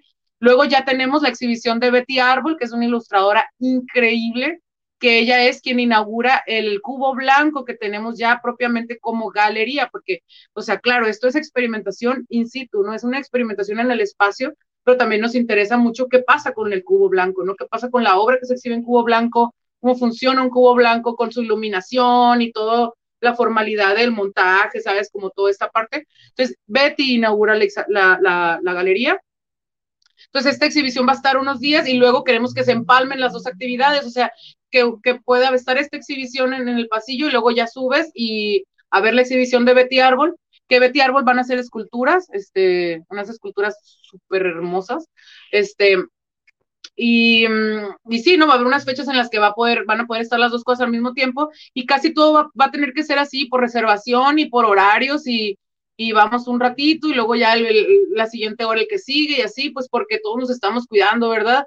Digo, ya ahorita está más tranquilo, entre comillas, si le queremos decir así, pero pues tampoco vamos a hacer una exhibición abierta porque pues el lugar no tiene ventilación, este, sabes, como que está, digo, no son contras, sino simplemente es ahorita pues digo, por eso precisamente nos, nos interesa mucho el registro, ¿no? El registro, eh, vamos a hacer un catálogo, vamos a hacer la fotografía profesional que, que tomó Nico, o sea, este, un video, vamos a tener todo en redes, vamos a subir los videos y vamos a hacer algunos cuantos recorridos o visitas, ¿no? Al lugar, pero sí va a tener que ser un poco restringido, pues no, ahorita no tenemos todavía previsto hacer inauguraciones abiertas, pero si les interesa visitarlo, o este, conocer un poco más pues de lo que estamos ahorita haciendo en sala de espera, pues ahí nos pueden seguir en, en el Instagram. Hasta ahorita tenemos Instagram y nos lo estamos llevando también poco a poco, ¿no? O sea, porque no queremos, yo ahorita, bueno, hablo a título personal, pero también, digamos, a nombre de mi codirector, este, que estamos haciendo las cosas sin estrés, o sea, sin estar así, porque pues eso es un, el estrés enferma, amigos. Digo, tampoco estamos así nomás esperando que todo caiga el cielo, ¿verdad? Pero pues cada quien con, o sea, estamos haciéndolo poco a poco, entonces hasta ahorita tenemos un Instagram, este, nos pueden seguir en el Instagram, no estamos publicando así todo el tiempo porque pues digo, estamos viendo cómo va a funcionar todo, ¿no? Y estamos integrándolo con nuestras propias experiencias y con nuestra vida y todo, pero, pero sean muy bienvenidos a visitarnos, a, a comentar si les, si les gusta algo. Por, próximamente vamos a, pues, a tener la exposición individual de, de Betty Árbol. Em, nosotros también, pues ahí si hay más actividades, tenemos otras, otras ganas de hacer cosas como con comida, de, ¿sabes? Cenas y cómo puede convivir el arte con otras cosas, ¿no? O sea, también no somos nomás de que arte contemporáneo ya. O sea, sino, pues vamos a ver qué pasa, pues, ¿no? O sea, cosas que nos gusten, cosas que, que, sé, que creamos precisas, cosas que, o sea, incluso personas, ¿no? O sea, en algún momento puede haber una residencia, o sea, digo, todo con mucho así, pues como, como con orden, ¿no? O sea, y poco a poco, y porque pues también es la casa de alguien, no vuelvo a mencionar, es como, como pues no, no podemos tener así que, ah, quien sea puede venir aquí y hacer una residencia, pues, o sea, o sino que vamos a ir viendo, pues, lo que va pasando, pero pues es también por intereses pues personales también de que vamos a ver qué pasa si yo quiero hacer este cuarto, voltearlo al revés y pegarle unos muebles en el techo y hacer un video, pues vale, ¿no? O sea, que es algo que yo estoy haciendo ahorita con mi, esta pieza del holograma. Es mi incursión en el 3D análogo, porque lo hice con efectos de, de, de, de con una cámara 35 milímetros y iluminación, ¿no? Entonces está hecho con una base real, son objetos reales, pero de ahí llevan un proceso de edición y de trabajo digital y se convierten en estos objetos que parecen ser hologramas, ¿no? O sea, como si fueran hologramas digitales o algo, pero es parte de mi, de mi búsqueda, ¿no? De mi búsqueda entre dónde termina lo, lo físico y dónde empieza lo digital, o dónde termina lo digital y empieza lo físico, ¿sabes? Es, es un poco esa búsqueda de, y pues también, ¿no? o sea, toda esta onda de la, la mente, ¿cómo te diré? Como que el interés de los hologramas, pues, ¿no? Y la princesa Leia acá, only one que no, Obi-Wan que no, you are my only, sabes como, ah, sí, fui niña y vi a la princesa Leia como holograma y se me quedó en la mente y ahora quiero hacer hologramas, o sea, pues también se vale, ¿no? Supongo, no sé, o sea, cada quien tiene su proceso creativo. porque viste, viste mi camisa de Star Wars o qué? No, es que en realidad no, no lo había visto, está bien cool. Este, no, pero pues digo, somos parte de la cultura popular, ¿no? Entonces, si tú buscas holograma en Wikipedia o algo así, te va a salir que el primer holograma que hubo visualmente o como nosotros aprendimos a leer un holograma, creo que fue la princesa Leia, ¿no? Como ellos, o sea, los efectos especiales resolvieron que un holograma se ve azul con líneas y así como, ¿no? O sea, entonces eso es Star Wars, o sea, yo no voy a decir aquí que yo yo pura historia del arte, pues, o sea, ¿sabes cómo? o sea, claro, uno ve tele, ve todo eso. Dice Luisa, qué charla tan agradable. les voy a presumir esto, que es una cerámica utilitaria de Carminópolis. Si algún día tienen ganas, mira, qué cosa tan chula. yo promocionando mis amigos. Es una taza hecha de cerámica y aquí me estoy tomando mi cafezón acá bien oh, Qué chingón está. Eso, dices, que su link también está ahí en el, en el, en el Instagram de Sala de Espera. Carminópolis, la pueden buscar, si no, en, en, Sala de Espera, ahí van a encontrar. La pieza de cerámica es de Carmina. Mira, si a mí me preguntan quiénes son mis artistas favoritos, yo siempre les voy a decir que son mis amigos, porque es a los que conozco y sé de dónde viene el proceso de sus obras. Entonces, precisamente pues, se los recomiendo así muchísimo, ¿no? Porque porque pues chingado, como no va a recomendar uno a una persona que hace cerámica bien, así como conceptual, pero no por conceptual, por difícil, ¿sabes? Como si no conceptual de que no tiene sus ondas atrás, pues, ¿no? O sea, tiene su viaje y Carmina tiene una serie de personajes y de piezas que te toquen el corazón, así de que unos floreros preciosos, unas cosas bien bonitas y, y son súper como transparente lo que te están queriendo comunicar, pues, ¿no? O sea, son unos monitos, no te está queriendo comunicar nada bien difícil, ni contemporáneo, ni abstracto, son unos monitos ahí bonitos, tristes o felices, vibrando cera, o sea, sabes, como bonito, pues. Bonito. mi perrito, decía mi maestro, pero yo digo que bonito y bello y, todos los adjetivos que le quieras poner, pero. Sí, y luego, por ejemplo, ese tipo de carteles, para mí es así decir como, se acabó el diseño bonito para que me digan que está bien hecho. Se acabó eso. Vamos a hacer unas letras así, mira. Y con un pollo ahí, ¿sabes? Como, como es una búsqueda de decir, pues a ver si es cierto que tienes libertad, ¿qué vas a hacer con ella, no? Y ahí va un poco, ese es el cartel, digamos, este, que sale de uno de mis hologramas. Este, y pues ahí están los nombres de todos, ¿verdad? Ahí están los nombres, ¿verdad? Sí, ahí están los nombres. Sí, Marisa Regosa, Carmina León, El Sol del Rack, Andrew Roberts, Mauricio Muñoz, Luis Alonso Sánchez y yo, y su servidor. Y Luisa dice que qué charla tan agradable. Cafecito, ¿gustan? Dibujo también mientras escucho, veo, aprendo, me río. Ah. Saludos, muchas gracias, Luisa. Saludos a Jarocho hasta Poza Rica del Monje. Ah, ahorita checo el Twitter, compañero. Muchas gracias, muchas gracias. Dice Norberto que quiere investigar de cómo los audífonos, creo que está hablando de eso, enredan, los deja uno y después los tomas y se están hechos nudos. No sé cómo llegan en. Pues mira, eh, Norberto. el diablo eso al, andar cableando con algún amigo, este. Eso es una investigación peculiar. no, pues me dice, no, no, es que tienes que enrollarlos y hacerlos en un círculo bien enrolladitos, porque si los dejas solitos se empiezan a enredar, ¿no? Entonces, este, siempre hay que, uno no lo hace, ¿no? Pero pues, siempre tiene, tiene que tener este, como, pues como la manguera, de repente sucede lo mismo que con la manguera. sí, claro, yo, yo como artista visual que le gustan las cosas de los cables, sobre todo que me encantan los cables y las pantallas, pues uno aprende que tienes que tener el cable bien bonito, porque si no, encuentra el cable, verás, encuéntralo. Y así en una bolsa llena de cables. no, dime como guitarrista y músico, uy, los cables. ¿me prestas tu cable? También. Sí, güey, ¿dónde quedó el cable? Pues ya se fue el vato, ¿no? Con su como que chingado mi cable. cable de 20 bolas. sí. Me encantó el cartel, dice Xlupe. Muchas gracias, sí. Xlupe, también por estar Muy bonito cables.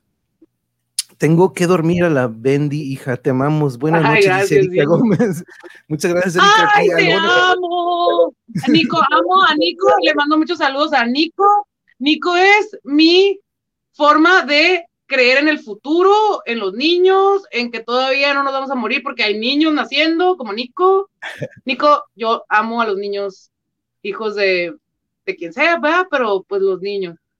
No me gusta qué bueno, que tocas, qué, bueno, que tocas ese punto, eh, eh, Talia, porque es algo que ah, me gusta platicar con, con, amigos docentes, me gusta platicar de esto, fíjate. ¿Tú cómo crees que influye o qué, cuál sería la importancia de inculcar más el arte y el deporte a una temprana edad? ¿Tú crees que eso sería algo que ayude al desarrollo y a la formación de un niño si inculcáramos un poco más, que, que encuentren, no tanto que, que encuentren su talento y lo desarrollen a sino que de repente... Sí, no para que sean todos bien profesionales, ¿no? ¿Tú qué opinas sobre eso? La sensibilidad, o sea, es que el, arte te da sensibilidad, te da la, oportunidad de saber cómo manifestarse a través de, otros, de otras formas, ¿no? O sea, la creatividad humana, hasta dónde da, este, sabes, como que no sé, sí, sí, considero súper importante que los niños pudieran estar en contacto con el arte obviamente sí tiene que haber cierto tipo de explicación del arte, porque por ejemplo, yo no me imagino que habría sido de mí si a mí no me hubieran explicado ciertas obras que vi de niña, ¿sabes? O sea, eso es muy importante, que no todo el arte tampoco es para niños, o sea, ¿sabes? Tiene, tiene que ir con un acompañamiento o de preferencia, o si el niño lo encuentra así a Saturno comiéndose. Pues ni modo, ¿no? O sea, también así pasa, la vida no siempre es bonita, o sea, como también es algo que, es como que no tienes que editarle todo a los niños para que todo sea caricaturas, o sea, no.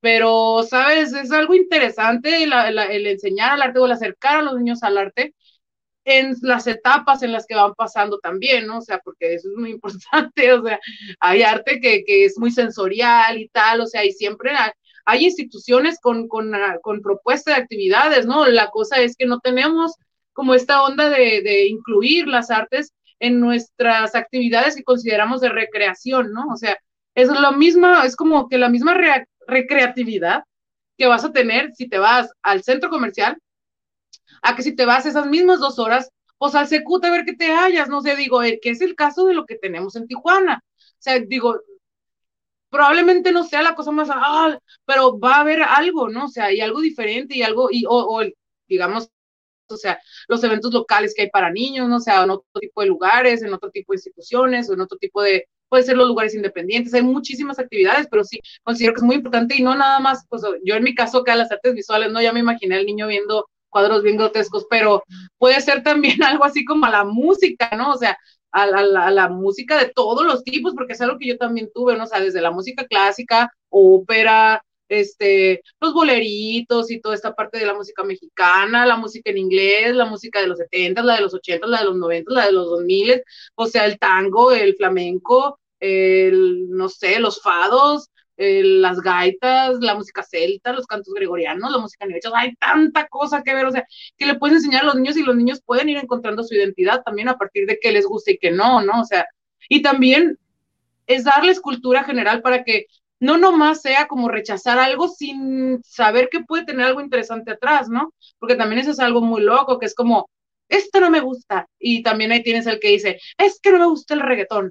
Y así que, pues, pues es que no nomás existe el reggaetón, o es que no has escuchado reggaetón de mi compa, la no sé cuál, ¿sabes? O sea, ¿sabes? Como hay muchos tipos de, de todo, pues, ¿no? Entonces, o esa onda de que me siento gente que siente acá como, no me gusta leer, güey, no me gusta, güey, no, no, no, tú estás conmigo, tú conmigo, tú conmigo, arre, vamos a hacer un equipo que no nos gusta leer, es como, dude, ¿really? Está, está bien, güey, pero, pero hay que ser como cool, o sea, no sé, Rick, ¿sabes cómo? O sea, sí es importante, amigos, acérquense a la cultura, eh, acérquense a las artes. Lo que dice es muy importante. No sabe, hay muchos jóvenes que me ha tocado, me tocó a mí como maestro ver, de repente yo en educación física digo, este niño tiene una sensibilidad o tiene un oído, o tiene un ritmo que pues de repente a veces pues uno como maestro dices, pues no te corresponde, ¿no? Pero pues yo a mí me valía y, ¿sabe qué señor o señora? probablemente si lo llevara a clase de música o, y, ahorita que platicabas de esta máquina, pero lo que dice Yuri es muy importante, les falta arte para eso en cualquiera de sus formas, porque... Sí, hay gente que, una, que necesitan ver una pintura de Saturno devorando a su hijo, a lo mejor no se van a matar porque entienden que hay formas, ¿no? O sea, no sé, o sea, es como una cabeza cercenada así en, no sé, pues, ¿no? O sea, digo, no, el arte tampoco vamos a esperar que el arte salve al mundo, ¿verdad? Porque luego hubo mucho tiempo que lo traían como que, oh, el arte va a salvar a la sociedad, vamos a ser morales. es, que sabes que he visto, Talia, que, que en muchos de mis compañeros, aparte de que la mayoría, no todos, no quiero generalizar, pero muchos desde músicos y todos estos compañeros que te digo que se dedican a algún arte fueron y me lo dicen y lo han dicho aquí, yo fui bien introvertido, de morrillo fui muy introvertido hasta que encontré estos, estos compas que también tocaban la guitarra o hasta que de repente me fui a, clase de teatro y encontré a estos que tienen esta misma pasión y de repente socializan, ¿no? Entonces empiezan a como que socializar con gente que tiene esto en común cuando de repente vemos que o simplemente no lo desarrollan Uh, pon tú que no lo desarrollen a un nivel profesional, pero este abrirse y socializar ya te da esta pauta o te, te, abre las puertas para otras cosas, ¿no? A diferencia de un niño que todavía se la pasa encerrado, no encuentra, entonces tenemos estos dos polos, ¿no? También, y aparte te digo, el deporte también, ¿no? La disciplina que cualquier arte y cualquier deporte eso lo puedes aplicar en el trabajo eventualmente, académicamente, este, como siempre lo digo, no, no, no, no me refiero a de que, ah, pues podemos formar un atleta si lo detectamos temprano. Ahorita que platicabas de esta máquina de talentos, este, es, un, es un sueño que tenemos aquí en la familia, crear esta academia en la que llegue la mamá con el niño y de que, ah, es que no lo aguanto y de que aquí déjemelo, ahorita lo pasamos a la bodega donde están todos los instrumentos que podamos conseguir para que el niño diga, oh, me gusta la batería o o si no, acá está la otra bodega llena de balones, de guantes, de y cada encuentro veamos, ah, pues lo mandamos con el profe de básquet, lo mandamos con, para que le enseñe un poquito sobre, entonces, ese tipo de, de, como que pues ya sería extracurricular, pero detectar a la temprana edad algo así, ¿no? Porque pues qué mejor. me encanta, ¿sabes? Que son, son técnicas. Mira, yo tengo una onda así que digo, es que no entiendo por qué no actualizan el formato de la educación. O sea, el formato es el mismo, cambian, quitan materias, lo que sea, pero sigue siendo el mismo formato y sigue teniendo falta de información básica para que un morrito agarre la onda de por qué está estudiando, ¿no? O sea, o tal vez es la edad, que en esa edad no, ni te interesa saber para qué vas a estudiar, ¿no? O sea, más a huevo tienes que estudiar, entonces te lo vamos a meter así a huevo, ¿no? Pero, por ejemplo, eso, o sea, ah, teníamos un club de arte y éramos darks, exacto, sí, en la Lázaro, yo la verdad es que fue donde finalmente encontré a mis amigos, que siguen siendo mis amigos hasta la fecha, ¿no? Cuando ya encontré gente de, con mis gustos o con mis intereses y con más o menos, eras aprendiz de todo, oficial de nada. Yo le alegaba que es mejor saber un poco de todo que mucho de una sola cosa, todo lo que aprendes se junta y se hace un talento grandote. Pues digamos que yo también creo en eso. A mí me decían, el que mucho abarca, poco aprieta, Talia. Y yo, ay, o sea que no le aprieto nada. Pero pues digo, a mí me gusta, digo, cada quien, ¿no? Luego hay gente que le gusta especializarse en una cosa y está bien, o sea, como el, cada persona es diferente, cada cabeza es un mundo, o sea, igual con los niños, cada niño es diferente, cada niño es un mundo, tú no sabes qué está pasando en la vida de esos niños, también puede ser una onda social, ¿no? O sea, yo diciendo, es que no les dicen porque tienen que aprender, y es como, güey, aunque les dijeras, si tienes un montón de problemas en tu casa, por más que les digas, les va a valer igual, o sea, entonces eso, pues, también que vivimos en una sociedad bastante accidentada, ¿no? O sea, en el día a día, de que, pues claro, ¿cómo le van a enseñar al hijo arte si el papá está trabajando para darle comer a su hijo? O sea, ¿en qué momento le van a poder dar para arte si el señor, o sea, o si la señora, o si es una mamá que... Por eso hay muchas circunstancias, pues, o sea, uno no puede decir, pues uno desde, desde una onda así, desde mi casa, pues yo puedo expresar un montón de cosas, ¿no? Pero finalmente sí sería bueno ese tipo de formatos, perdona, yo me voy luego bien recio. Este, educar en, eso, ¿no? O sea, en tenerle la paciencia a un morro y decirle, ok, prueba esto, porque cada instrumento tiene o expresa de una manera diferente sentimientos, ideas, cosas, ¿no? O sea, igual en la pintura, o sea, la pintura es una cosa, el video es otra cosa, o la pintura abstracta es una cosa y la pintura de tipo anime es otra cosa, la ilustración es otra cosa. O sea, hay muchas gamas de expresión y es más, si no existe, pues te la inventas. ¿Sabes cómo? O sea, pues cuántos músicos hay que, ah, no hay un instrumento que me guste, pues me lo invento, me lo invento y ya. O sea, ¿sabes? O me, busco a alguien que me ayude a inventarlo o, algo, o sea, siempre va a haber, ¿no? Pero también hay mucha, pues es la eterna lucha entre el bien y el mal, entre el pesimismo y el optimismo, entre si me jalo o me, o me, me violento a mí mismo, o sea, porque yo también digo, a lo mejor a veces también la misma disciplina loca es violencia hacia uno mismo, ¿no? Y mira que lo que sé es violencia hacia uno mismo, ¿no? O sea, o te obligas a hacer cosas que no quieres hacer pero sabes que las tienes que hacer por alguna razón que ah, ah, no sabes por qué.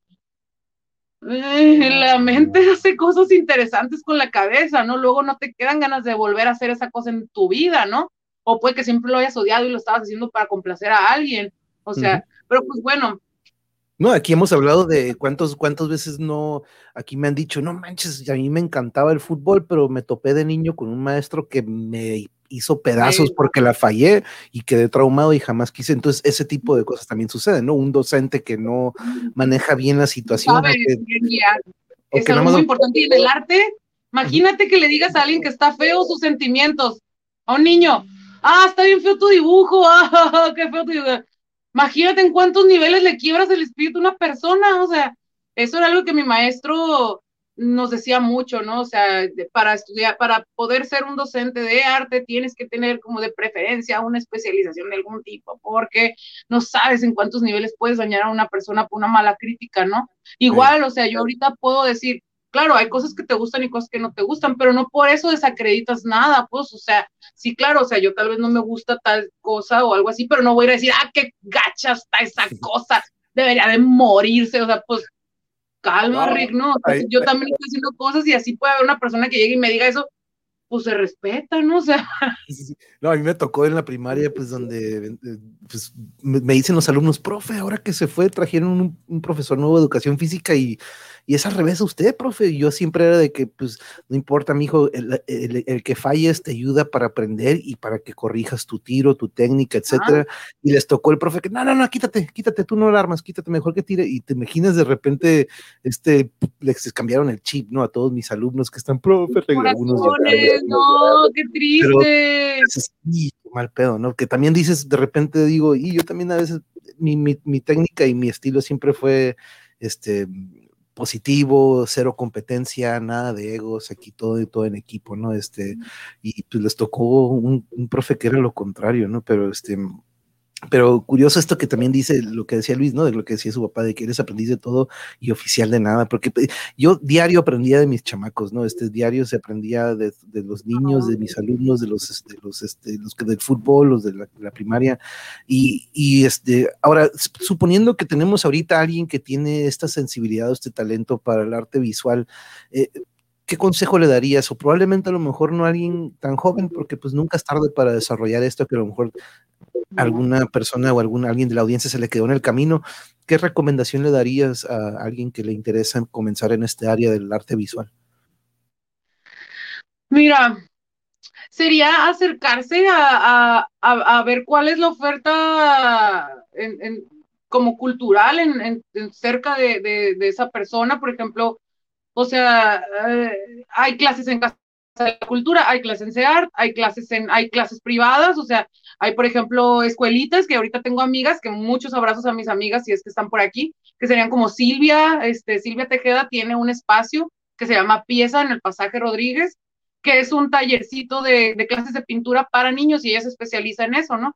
Entonces también está Ariane Escudero, que también da clases, este, y debo de tener muchos otros colegas que dan clases, hay mucha gente que da clases y la onda es ir viendo los métodos de los maestros, pues a quererse uno mismo y, saber que tienes el interés y que tú lo quieres ir cultivando poco a poco.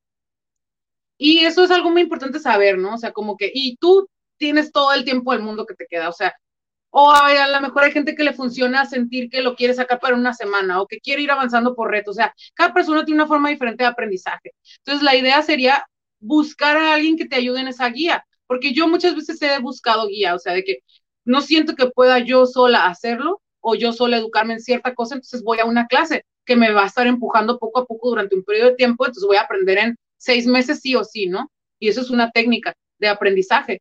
O puedo yo decir, no, yo no tengo ganas de que nadie me esté empujando, yo quiero aprender a mi tiempo, voy a tomar un curso en línea. Ah, válido, ¿no? O sea, localiza tus tiendas de arte cerca, ¿no? O sea, ¿qué, tiendas venden materiales de arte? O si no tienes para materiales de arte, colores, crayolas, lo que sea, y buscas tutoriales en YouTube, los tutoriales, por el otro día estábamos diciendo, es que yo aprendí todo por tutoriales, pues sí, los tutoriales enseñan cuando quieres aprender, ¿no? O sea, ¿qué quiero aprender? ¿Qué me interesa? Dibujar bien esto, un tipo de ojos para un tipo de cómic, arre, y horas nalga, ¿no? O sea, discúlpame la expresión, pero practicar, ¿no? O sea, sentarse a practicar, a tenerse paciencia. Una cosa que a mí se me hace muy loca es que luego en la tele nos dicen así como que el personaje principal estaba muy interesado en hacer una cosa y se puso y en dos días logró hacer algo bien chingón. Eso son como ese tipo de ficciones. Claro, no, uno puede tener genio y puede hacer una cosa bien chingona de un día a otro, pero por lo general lleva un proceso, ¿no? Un proceso de aprendizaje, una curva de aprendizaje, como quien dice, o sea, tienes que, por ejemplo, en el caso de, de, las artes visuales o tal, o sea, conectar tu cabeza a tu mano, pues no se hace de un día a otro, es memoria muscular, ¿no? Entonces, si lo que tú quieres es pintar, dibujar a mano, pues de dibujar a mano, pues, ¿no? Hacer memoria muscular, si tú quieres hacer un diseño gráfico, por ejemplo, diseño gráfico, bueno, ¿qué es lo que ocupas? Pues estarte y hacer un diseño y otro diseño y otro diseño y, o sea, y, aunque sea en la computadora, es práctica, ¿no? Si tú quieres tocar bien, muy bien este, la guitarra, pues tocas y tocas y tocas y tocas, ¿no? Y otra cosa es, pero sí es muy importante que la práctica esté focalizada, o sea, que no estés practicando mal, porque entonces vas a tener una técnica chueca desde el principio, ¿no? Entonces, y hay gente que, por ejemplo, sí le gustan los métodos, ¿no? De que aprender a leer la partitura, eso es un camino. Eh, tocar de oído es otro camino. Este, comprarte las revistas con las G3, no sé qué más, o sea, como los códigos es otro camino. O sea, hay muchos caminos para poder lograr cualquier cosa, ¿no? O sea, el camino oficial, el camino personal, el camino en línea, el camino semipresencial, el camino a través de mis amigos, el camino a través de observar a alguien, o sea, de que fake it till you make it, pues también, ¿no? O sea, hay muchas formas de aprender. La onda es tener el interés y, y, cultivar el interés, cultivar el por qué, ¿no? O sea, el, por ejemplo, encuentras, vas encontrando artistas y eso te va dando más motivación. Y a veces que te vas a sentir así, pero tener ciertas cosas que te motiven, ¿no? Y, o sea, o que te den risa y te, y te recuerden por qué, pues, ¿no? O sea, por qué quieres hacer algo, por qué quieres aprender, qué quieres, o, ponerte un reto, ¿no? Yo quiero pintar a mi abuelita este retrato, pero lo quiero pintar yo. Arre, pues, es una meta, ¿no? Entonces, digo, Mira, yo también no te puedo hablar así como de superdisciplina o de ya llegué a donde quiero ir porque creo que es un proceso que lleva años, ¿no? O sea, yo tengo años de que sí, voy a, en algún momento sé por qué quiero hacer esto y sé para qué lo voy a hacer y estoy bien motivada, pero ahorita vengo y ya sabes cómo y te das el tiempo y luego le sigues y digo, obviamente la constancia te lleva a un aprendizaje más rápido, ¿no? O sea, o, o si le macheteas, pues también, o sea, digo, a Dios pidiendo y con el mazo dando, decía mi mamá, dice mi mamá, ¿no? Entonces a lo mejor si le das con el mazo, pues le hallas, ¿no? O sea, la onda es mantenerse y encontrar donde te sientes cómodo y si te tienes que tragar un trago amargo de disciplina al principio, te lo tragas porque eso te va a ahorrar tiempo, o sea, este, y encuentra tu, tu espíritu, no encuentra qué quieres decir, por qué, o sea, incluso no tienes que encontrarlo, simplemente puedes tener la idea ahí, o como yo, yo no te puedo decir, yo encontré esto porque lo estaba buscando y lo encontré. Pues no, o sea, ahí sigo buscando un poco, pero ya sé que más o menos, si yo voy a invertir energía en algo, va a ser en arte. ¿Por qué? Porque ya le invertí en otras cosas y no me gustó el, lo que pasó con esa energía invertida ahí. Entonces, pues no inviertas energía ahí ya, ¿no? O sea, ¿sabes? Y porque también uno se hace las posibilidades, ¿no? Así que sí, bueno, pues estoy en circunstancias de hacer un cambio, ¿no? Y preparo todo para hacer este cambio, ¿no? O sea, o o se acaban las máquinas, se cierra todo y se quema todas las naves y volvemos a empezar. No sé, no sé. Digo, cada quien, cada quien sabe, pero como, una, como un hobby, el arte te despierta partes, o sea, digamos, el, cualquier disciplina te va despertando neuronas, te va haciendo conexiones neuronales, entonces te cambia sí o sí. Cualquier información nueva que tengas que le metas a tu cabeza siempre va a formar parte de cómo ves el mundo, ¿no? Entonces, entre más información tienes, vas teniendo más perspectivas de cómo ver el mundo en la disciplina que quieras, ¿no? O sea, en lo que sea. Entonces, y no, eso sería. Y ve, mucho arte, ve mucho cine, ve mucho del otro, y que te guste el reggaetón, y escucha reggaetón, y escucha también norteños, y escucha música clásica, y a Mozart, y de todo lo que se pueda, ¿no? Y, es que fíjate, ahorita escucho, me gusta mucho escuchar esto de, de, de, compañeros, colegas que se dedican al arte, porque es lo que yo siempre decía en mis clases o en la formación del fútbol tienes que repetir este disparo o este tiro o esta recepción miles y miles y miles de veces para que cuando estés en una situación de partido real te salga por naturaleza, ¿no? Entonces la, repetición, memoria pues, la memoria, exacto. Y desarrollar la técnica bien para que no, yo he visto jugadores que de repente dices, no manches, ¿quién te enseñó a hacer eso? No, pero te dices, no, pues que yo me formé y me jalaron de repente, ¿no? Entonces, ah, ahí está, no hubo esta formación adecuada a una temprana edad o que un coordinativo, lo básico que dices, no manches, este, no me puedes brincar aritos y se anda cayendo, pero te puede jugar a un alto rendimiento, ¿no? Pero esa técnica, si la pules, ya sea para un, para lo que es pintar, para lo que es la fotografía, para un disparo de penal, para preparar una receta, yo creo que es siempre eso, ¿no? Repetición, repetición, cagarla, por ahí dicen, yo siempre se lo dije a los, chamacos, tienes que caer, si te caíste, ah, pues qué bueno, qué bueno, porque pues así ya no te vuelves a caer ahí y le sacas la vuelta, ¿no? O fallé, profe, ah, pues, incluso, falló, que en eso de te caíste y te vuelves a levantar, yo siento que en un momento me caí, me caí, o sea, como decir, me decepcioné, ¿no? Me decepcioné de lo que yo creí que iba a esperar, que iba a encontrar y es como que te caes y en lugar de pararte y seguirle, decidí quedarme caída. Así me quedé como un año, ¿no? Así de que, ay, ya me caí, ay, me caí, porque me caí? Ah, y así, un rato, ¿no? Como un berrinche, pues, ¿no? Y digo, pues hasta para eso me di el tiempo, para tener un buen berrinche, ¿no? Y decir, hice un berrinche que te pero ¿para quién fue el berrinche? Para mí misma. O sea, ahora me queda muy claro, ¿no? Ah, estás haciendo berrinche y aquí... Pero pues tienes, puedes darte la oportunidad de, nomás que no sea como en cosas más pesadas o así, pues, ¿no? Porque tampoco puedes caerte y quedarte caído por siempre. Pero tampoco significa que tienes que levantar al ratito siguiente. Sin, ¿Sabes? Es como darte el tiempo de, de vivir, ¿no? De, de, experimentar lo que sea que vayas a experimentar. O que, pues estamos vivos y nos vamos a morir y ¿sabes? Como, ¿qué otra cosa tienes que hacer más experimentar a través de tu cuerpo la realidad, ¿no? O sea... Y como bien, mira, como bien dice aquí, como dijo Yora, los errores son de los que más aprendemos. Es lo que nos deja más pues enseñanza. Exactamente, el, al chef de que cuando se le quema, me acuerdo, pues ni modo, echando a perder comida, ¿no? De repente también por ahí es este, este es la, que nos dicen de, yo la semana pasada bien chingona me hice una pieza de ropa, indumentaria nueva para mí, para mi exhibición, lo que sea, nueva ropa. y me la pongo y no me queda.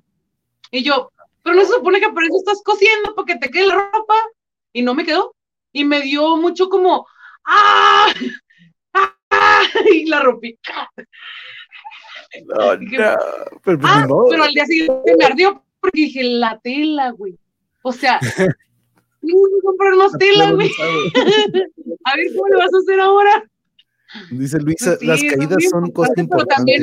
A veces muy necesarias, como dice Luisa, son necesarias. Eso, eso, que, eso que te pasó. Para que al otro no le vuelvas a. Digo, vívele todo el proceso, no para que no se te olvide acá. pero, no, pero olvida lo que dice Luisa.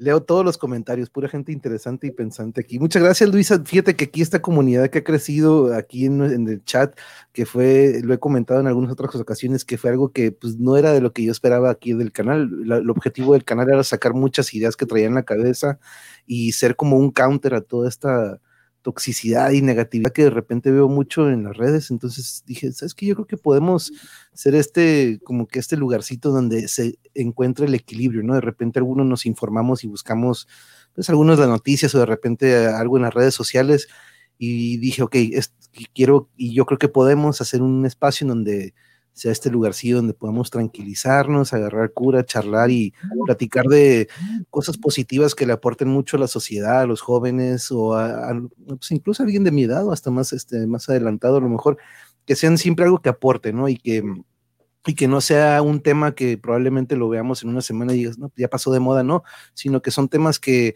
como ahorita lo que decías, ¿no? Me recuerda mucho a Black Mirror, que siempre nos deja con, al final de cada episodio te deja con pero, pero siempre, el, otro día platicaba con Aquiles, le dije, ¿te imaginas cuando de repente llegue este apocalipsis o de repente las máquinas, ¿tú crees que las máquinas van a poder crear un cuadro, una canción como pues, lo que nos nace nosotros como humanos, ¿no? Entonces, nosotros los artistas de cierta manera vamos a tener este toque original todavía, ¿no? Este, entonces, este, y, y, ya, de cierta, de cierta manera, ya, ya, ya algunas máquinas el otro día. Por sí, sí, claro, pues, o sea escuché un software que hizo canciones nuevas de Nirvana, de Amy Winehouse, y creo que pues un software que agarró todas sus canciones y creó una nueva pieza.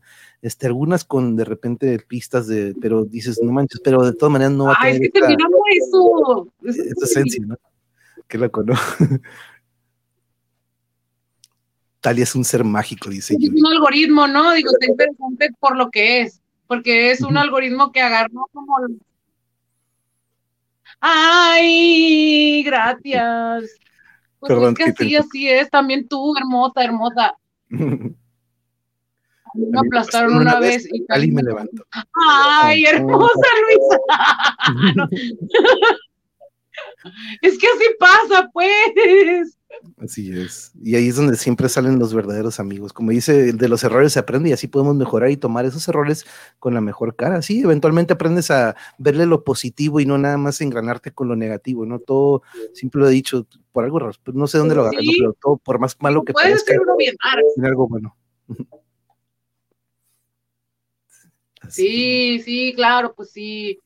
Digo, la verdad es que así pasa luego pues que la vida no es mi sobrejuelas, ¿verdad? Digo, van a pasar chingaderas porque van a pasar, porque el otro, el otro día estaba hablando con mi mamá, mamá, es que, pues, o sea, pues sí está bien gacho que, que se muere gente, pues que ya van y se mató la mamá, los hijos, ¿sabes? Como, pues, pero mira, gente así siempre va a haber, o sea, ¿sabes? Las películas de qué hablan, de que uh, en cada momento de la historia sale un vato bien malito, luego sale un vato bien bonito y se pelean y luego, pero aunque cabe mencionar que la historia del mundo no siempre pasa esa cosa bonita, que el, que el buenito mató al malito y que luego todos estamos salvados porque, porque el malo ya está muerto. No, mis vidas.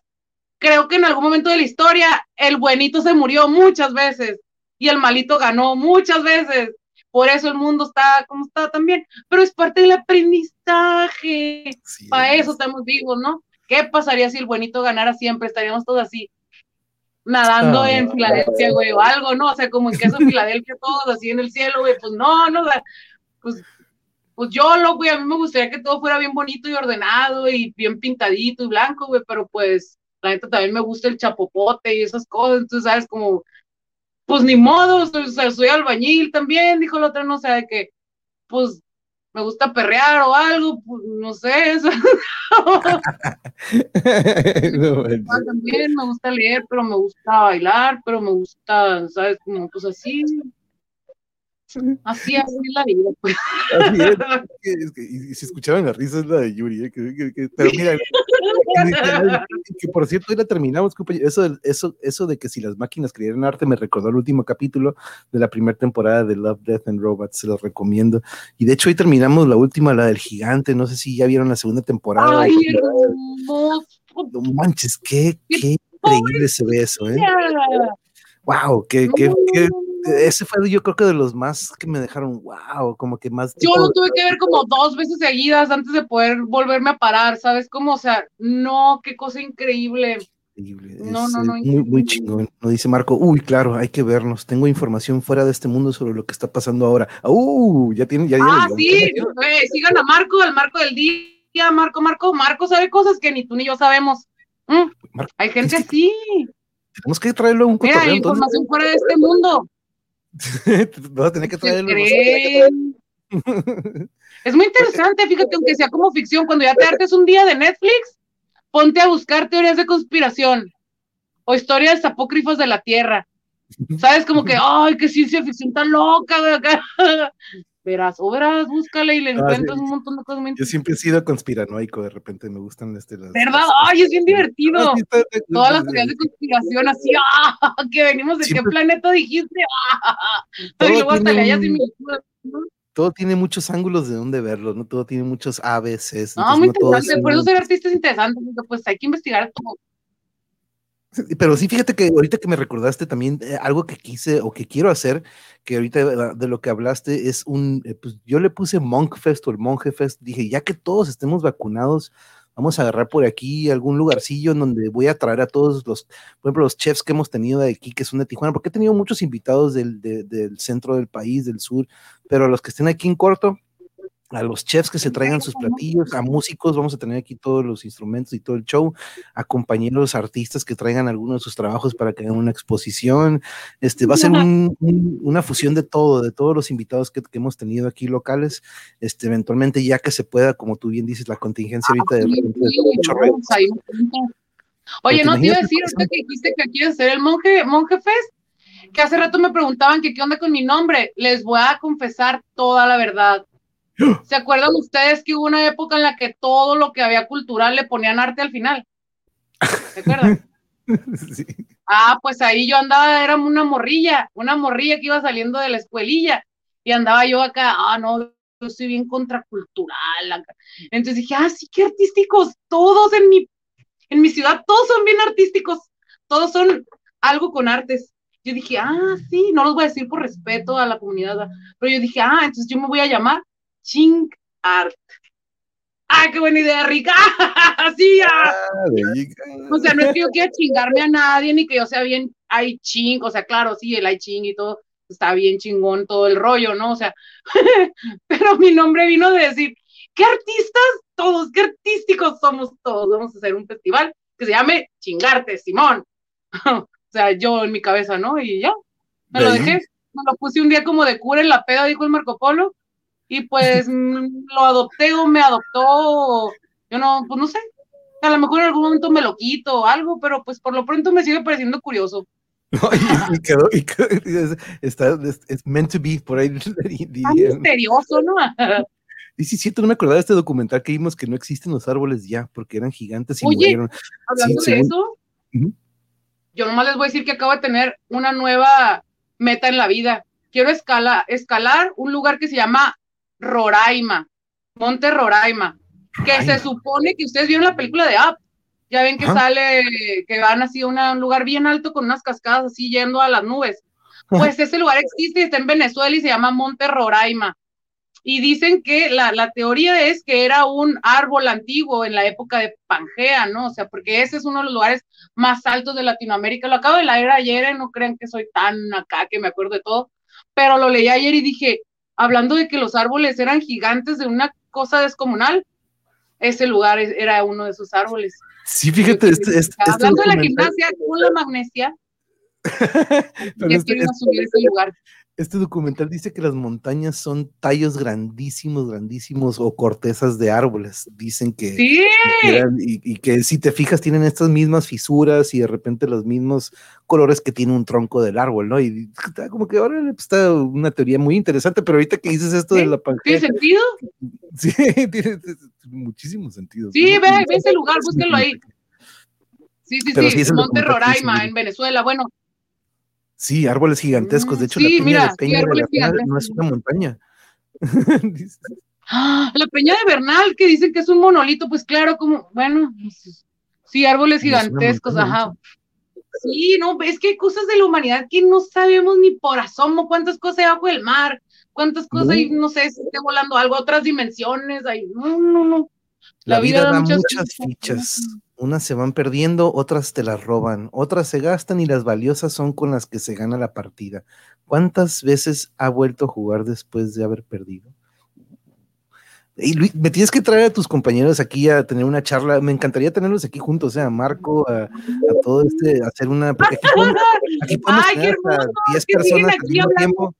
No, sí, aquí, aquí todos andan y la verdad que es lo que te digo, que de repente la, comunidad, me, encanta que pudiste, se dieron cuenta, Luisa y Marco, que aquí este, la comunidad siempre es muy buena vibra y, por, yo creo que por eso, este, porque los temas siempre lo ameritan, ¿no? Nunca va a ser un tema que digas, eh, que de repente salga un trolecillo, un tóxico por ahí, porque, pues no, no, siempre van a ser temas que algunos nos identifiquemos.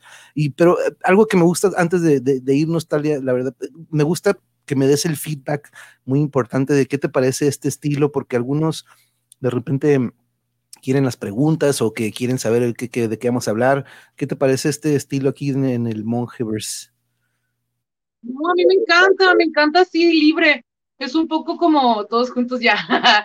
sí, me, me gusta mucho este formato, fíjate, porque es como puedo hablar, me explayo, si me atoro, me preguntas, o sea, yo te respondo, tú, compartimos, tú me dices lo que tú, cómo ves tú las cosas, y a mí me encanta el diálogo, la verdad, es que creo que a partir del diálogo es como podemos entender mejor a los demás, ¿no? O sea, escuchando y dialogando, ¿no? O sea, probablemente hay cosas que no estemos de acuerdo, pero pues dialogándolas en un buen término, ¿no? Entre compas, como dicen por ahí, o sea, de compas vamos a dialogar, ¿no? De compas podemos debatir, de compas podemos no estar de acuerdo, ¿no? Pero de compas, o sea, y, con el entendido que estamos aprendiendo todos, porque pues, hay cosas que yo no sé que tú sabes y cosas que tú sabes que yo no sé, entonces con ese respeto es con el que podemos tener diálogos y conversaciones bien interesantes y me, se me han hecho muy interesantes, como que sí, las, los otros videos que tienes, este, está súper cool el formato, aparte que es muy ameno para platicar, eres muy ameno para platicar y, y vas siguiendo el hilo y aparte lo complementas con tu, con tu información de, de, las cosas que tú has vivido y tal. O sea, a mí se me hace bien interesante este tipo de diálogos no especializados, pues, ¿no? O sea, que son para platicar de todos estos temas y no ponernos así de que yo soy un artista y como artista considero que, ¿sabes? O sea, porque Sí, claro, o sea, hay cosas que ameritan la seriedad, ¿no? Pero, pero es, estamos cotorreando. Y aparte, déjame te digo que esta es la primera entrevista que tengo como artista visual o diseñadora gráfica o lo que sea. o sea, casi nunca me había tocado como en realidad que alguien me entrevistara o algo así. Yo hablo un montón. Si me preguntas, te contesto todo lo que quieras. Y en la peda, pues más. Pero ahorita, como que esto es mi registro de mi primera entrevista. Luego la voy a ver y me voy a ver a mí misma y voy a escucharme y a ver si es cierto pero esta es la primera vez que alguien me entrevista como Talia, ¿no? Como chingar con mi proyecto, con mis proyectos, porque pues sí hablo a nombre de otros cuando participo y tal, pero a esto era lo que quería llegar algún día en la vida y creo que es el inicio de... soy un artista visual y tengo una entrevista que pueden ver ahí. y es que ese es uno de mis objetivos, aparte, compañera, amiga y gran amiga Talia, que aparte de que reconecto y estoy reconectando con estas charlas bien amenas, como, como dice aquí Luisa, y nosotros practicamos también, me gusta el formato, sigue así. Ah, somos tus padrinos y madrinas, madrinas Talia. pero, sí, es, algo que, mira, es como un, no sé si se puede un 3 por 1 un 4 por 1 mira, porque reconecto con grandes amistades. Dos, comparten sus experiencias con la que la audiencia se puede identificar y de cierta manera dices motivarse o de repente ver de que, oye, yo, ella también pasó por esto, yo también puedo, de cierta manera que sea como una motivación o una inspiración o un aprendizaje de algo positivo. Tres, eh, de que conozcamos sus trabajos de ustedes, sus talentos. Y cuatro, que se den a conocer, ¿no? Más y de que cada, de que este sea esta vitrina en la que también eh, muchas bandas como Alui que están aquí ahorita de The Heroes Rise, Anima Tempo, muchas bandas que vengan aquí y de que se den a conocer, ¿no? Porque de repente hay ciertos ámbitos o rubros del arte que no se le da tanta difusión y, ahorita con la pandemia dije, hey, pues qué, mejor si puedo reconectar y este, compartir y apoyar a colegas para que se conozca su arte, su trabajo y pues aparte pues la charla, ¿no? Súper super cool y, excelente plática hermosa, Talia, pura buena vibra siempre, siempre mi vida. ¡Ay, hermosa! Marco dice, bravo. muchas gracias, mi momento, manas tanta reina dorada, idolatrada de la vida y del amor. Busquen ahí. Mira, es que, ay, tan divertido que es tener amigos con los que nos entendemos. Busquen algún día desde Gallola, a las generaciones más jóvenes. Ah, eso es que te iba a decir también. Mi forma de aportar a las generaciones más jóvenes es ser la tía cool. O sea, si ustedes quieren tener hijos, ténganlos, pues ni modo, ¿no? Pero yo puedo ser esa tía que ya que sean mayores de edad, mayores de edad, por favor, y son menores de edad, nomás me avisan hasta dónde, porque yo luego me voy a recibir. Pero es como, alguien tiene que decirles, mi vida, busca desde Gallola en el YouTube y velo y aprende cultura de la ironía. ¿Sabes? Como así como, o ve por favor, tal, o sea, porque yo tuve a alguien que me fue guiando también en, mira esto, míralo, míralo, míralo. Entonces te vas haciendo de un acervo y estás haciendo tu propia forma de, de, de, percibir las cosas, ¿no? Pero tuya, no de lo que te ofrece la YouTube o de lo que te ofrece la tele o de lo que sino que hay tantas cosas, hay un mundo que es bien redondo con muchas cosas en todo el país, ¿no? En todos los países hay muchos comediantes, artistas, músicos, busca de todo, claro, es algo que también es importante y quería mencionar. Cuando, cuando eres o cuando tienes la idea del arte, pues uno admira a los que, a los grandes, ¿no? O sea, que digamos Da Vinci, Goya, Frida Kahlo, Van Gogh, pues, Dalí, Picasso, Miró, Degas, Lautrec, todos estos, ¿no? Pero luego cuando vas avanzando, dices, ok, pues ya conocí a estos, ya leí de todos, ya más o menos sé quiénes son. ¿Qué sigue? Entonces vas aprendiendo de nuevos y nuevos y nuevos y nuevos y nuevos. Entonces es algo como muy interesante, es ver quiénes son los artistas contemporáneos y por qué son artistas contemporáneos. Simón, el del plátano que pegó el plátano con un tipo, sí, también algo sabe ese güey, ¿no? O sea, algo te está queriendo decir, compadre. No siempre, ¿no? O sea, obviamente también por ahí hay muchos términos ya de, de arte contemporáneo que, que, esto sí por esto y que esto no por esto y que no sé qué. Pero es muy divertido tener sentido de, del humor, ¿no? También, o sea, porque apenas así entiendes un montón de las cosas. Pero bueno, pues ya, eso era todo. Y, no, y sí, es súper importante ese lado de, que del sentido del humor es, el otro día lo hablábamos con un compañero y hemos tenido también aquí, fíjate, compañeros comediantes durante la pandemia que lo han tenido que hacer virtualmente, ¿te imaginas? Que, que pues sin, sin, saber cómo reacciona la gente, ¿no? Pero de hecho tenemos que tener otra vez a, los compas comediantes aquí. Bravo, Talia, ah, dice Marco, un gusto que estés teniendo tu momento, mana ah, santa, reina dorada, la trada de la vida del Eso amor. Es desde Gallola les digo, Mira, Joterías con Ligia, así se llama. Si usted quiere jotear, mira, Joterías con Ligia, para que sepa cómo se joteaba allá en la prehistoria cuando no había internet. no, pero son programas viejitos, bien chidos, o sea, que tenían acá. Eh, eh, luego me lo tienes que traer, luego tienes que traerme a tus a, todos los sí, luego yo te llevo amigos ahí, sí, no, no, sí, hay mucha gente muy yo sé que estás rodeada de mucha gente que tiene mucho que aportar y que también eh, merecen que conozcamos su trabajo. Entonces, este. Claro, sí, es un placer conectarte ahí con, con colegas y todo. Pues no sé, ya llevamos un ratón hablando, ¿verdad? No, no te preocupes. Mira, es que mira, antes de que nos vayamos, te quería mostrar, porque yo sé que te va a gustar a ti también, y estoy seguro que a lo mejor no tenías conocimiento. Pero mira, ustedes, compañeros, cuando entran al canal, aquí están viendo mi canal del monje tengo una sección hasta mero abajo que son las listas. Si ustedes le dan a las listas creadas, ahí verán 12 listas desde nuestro México, donde hemos tenido recorridos. Hicimos un recorrido de todas las zonas arqueológicas. En no me acuerdo cuántos episodios hicimos. Ya comencé de los pueblos mágicos. La sección de radionovelas es la que yo creo que les va a gustar, porque fíjate que no, se nos ocurrió en una ocasión, tal ya dije, ¿sabes qué? En la época, fue en el Halloween del año pasado. ¡Qué cool, qué cool! Vamos a agarrar cura y vamos a hacer radionovelas, este, y, y pues en vivo, ¿no? Entonces encontré una del Diablo en el Jardín y de ahí este, pues empecé a encontrar otras noticias de última ira que habla sobre la conquista, pero luego me dicen, oye, ¿por qué no empiezas con Calimán? Y Calimán es the shit. Em, este, ya nos aventamos, vamos con la tercera historia de Calimán. Sí, qué cool, mi mamá, mi mamá es la que cuenta mucho de... y, todos los domingos agarramos un coronón, Talia, no te imaginas, a ver si algún domingo se pueden echar uno. De hecho, aquí está mi cuñada, que ella es parte del elenco, ella es, este, de hecho, ahí la ves en una de las imágenes, hermana de Yuri, este, y nos aventamos, Yuri se avienta una voz, se avienta tres voces, yo me aviento tres, este, cada quien se echa un personaje, muy, muy divertido, y pues de ah, deporte, voy a ver, qué divertido.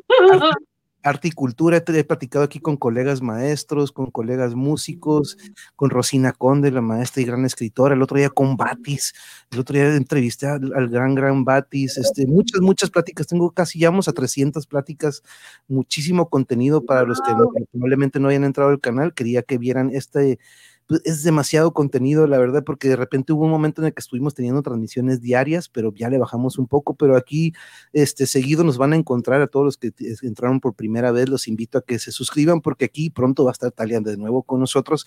Esta no es la primera y última vez, porque aquí me gusta que pues, tengamos continuidad entre todos nosotros, pero mm, ¿con qué nos dejas esta noche, Talia? Porque pues ya, como dices, este, no, no te quiero quitar más tiempo.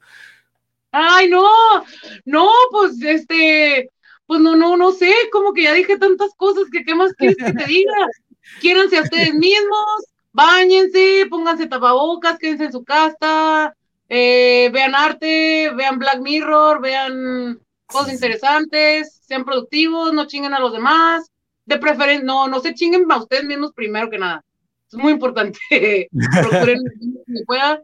Y no sé, eso es como que tengan bonitos sentimientos, eh, no sé no, es que durante toda esta plática nos has mostrado cómo tienes esta diversidad y todos estos talentos y que eres una persona que con muchísimo que aportar y como dice Yuri, con una joven, súper joven y con todo Ay, lo que gracias, no, pues ya, ya no tan joven, vea, pero, pero bien vivida, eso sí, bien vivida, bien, bien recorrida ya recorrí bien más o menos lo que me interesaba, entonces ahorita ya ahí la llevamos, ¿no? No, pero es un placer, la verdad, muchísimas felicidades, mujer, por este canal, se me hace una cosa bien hermosa, qué buen proyecto, este, lo que te pueda apoyar, este, aquí estamos. Y pues qué bonito reconectar contigo, con las personas que te siguen, las personas que te escuchan. Este, igual, si, no sé, me gusta dialogar, lo que, ya sabes, ¿no? Aquí estamos, este, y pues esperamos que, esto siga creciendo, que te sigan, este, yo igual ahí ando en redes, este, probablemente ahorita no tengo así como, me hackearon los rusos, es lo que le digo a todos, mi Instagram no tiene nada porque me hackearon los rusos, por eso nadie me sigue. no, y sí es cierto, eh, me hackearon los rusos y tuve que abrir una nueva cuenta de Instagram, pero ahí andamos en Instagram, voy a ir subiendo poco a poco mi trabajo, este, y pues, nada, qué placer, espero verte pronto, y voy a echarme un clavado en, tu, en, tus, en tus videos ahora que, que, que, ya me lo sé. Me voy a poner a ver a Yuri también ahí. Ya me las imagino haciendo calimán. No, no ya haces las voces que menos te esperas, ¿eh? Ahorita, mucha de la audiencia, ah, eh, monje, ¿cómo haces esa voz? Y, no, no soy yo. no, se imagina. No, pero Talia, fue un gustazo, me dio muchísimo gusto este, reconectar, volver a hablar contigo. Espero pronto poder este, vernos. Yuri también aquí la tengo un ladito de mí, ella se muere también de, ganas por verte. Te agradezco mucho por habernos acompañado. Eh, avísanos cuando tengas algún, este, alguna fecha o algo que quieras este, difundir. Tú nada más házmelo saber. Este, ya que termine, ojalá y todo esto, pues te digo, nos volvemos a reunir. Y de nuevo, la, invitación está abierta para tus colegas y si quieren venir como, como conjunto, como colectivo. Yo aquí puedo tener a 10 personas al mismo tiempo, así que aquí podemos tener el cotorreo entre los que tú gustes. Tú nada más dime, lo programamos y, este, y aquí mi espacio, mi canal es su canal, como por ahí. Este, Ay, muchas gracias. este, canal. Muchas gracias por la invitación, la verdad, muy halagada. Muy, muy buen formato para que sea mi primera entrevista como artista, artista con H. Y pues Aquí andamos, un saludo para los que se dieron el tiempo de acompañarnos, este, de escucharnos y el y quien sea que vea la entrevista, pues ahí discúlpenme si no soy muy políticamente correcto, lo que sea, que finalmente pues así me hizo Dios. ese eres tú, no ese eres tú. Y de aquí no, no, aquí me hicieron. Aquí no hay censura, aquí no hay restricciones. Tú, si, si, te, si te limitaras, no sería Talia. Entonces, este, bonita noche, dice Xlupe a todos. Gracias a Monje y a Talia, una plática muy nutrida. Buenas noches a todos los presentes. Mira, y anda manejando, ¿eh? Y anda manejando José Carlos, que va para Cancún, pero aquí aprovecha para dejar su despedida. Yuri dice muchas gracias a todos por su tiempo, que pasen una excelente noche, al igual que tengan un buen resto de semana. Marco, muchas gracias por acompañarnos. Ay, hermoso, un abrazo cuñada, Luisa. Luisa, sí, ay, Luisa, Luisa, Luisa, ahí estamos en contacto, te voy a escribir mañana. Sí, eh, eh, y luego, Luisa, aquí tienes también tu canal, recuerda. Luisa, increíble, ¿no? Tiene unos libros y unos textos preciosos que de hecho pronto vamos a enseñarles algo que, que ahí estamos haciendo, pero ahí estamos. Sí, me gusta mucho colaborar con otros creativos, entonces. Sí, es lo pues que tenemos que hacer, echarnos la mano y, y, como dices, así uno impulsa uno al otro. Entonces, así nos. Sí, ahí aquí tienen esta vitrina, aquí tienen una vitrina en la que podemos correr la voz. Entonces, este, buenas noches, muchas gracias, dice Luisa. Mucho gusto, monje. Igualmente, igualmente, Luisa, y a sus órdenes, muy, muy bien, estaremos en contacto, ahí nos ponemos en contacto por medio de Talia. Y la verdad que a todos les agradezco muchísimas gracias por prestarnos un ratito de su lunes. Nos vemos mañana con la señora Claudia Madrid, esposa de Javier Batis. Después de que lo entrevistamos el lunes, quedamos y vamos a entrevistarla mañana también. Tiene mucho que aportar en cuanto al arte y la música. Pero Talia, de nuevo, un abrazo, que estés muy, muy bien y estamos en... Abrazo, abrazo, abrazo grande y estamos. Todos tengan bonita noche. Nos vemos later.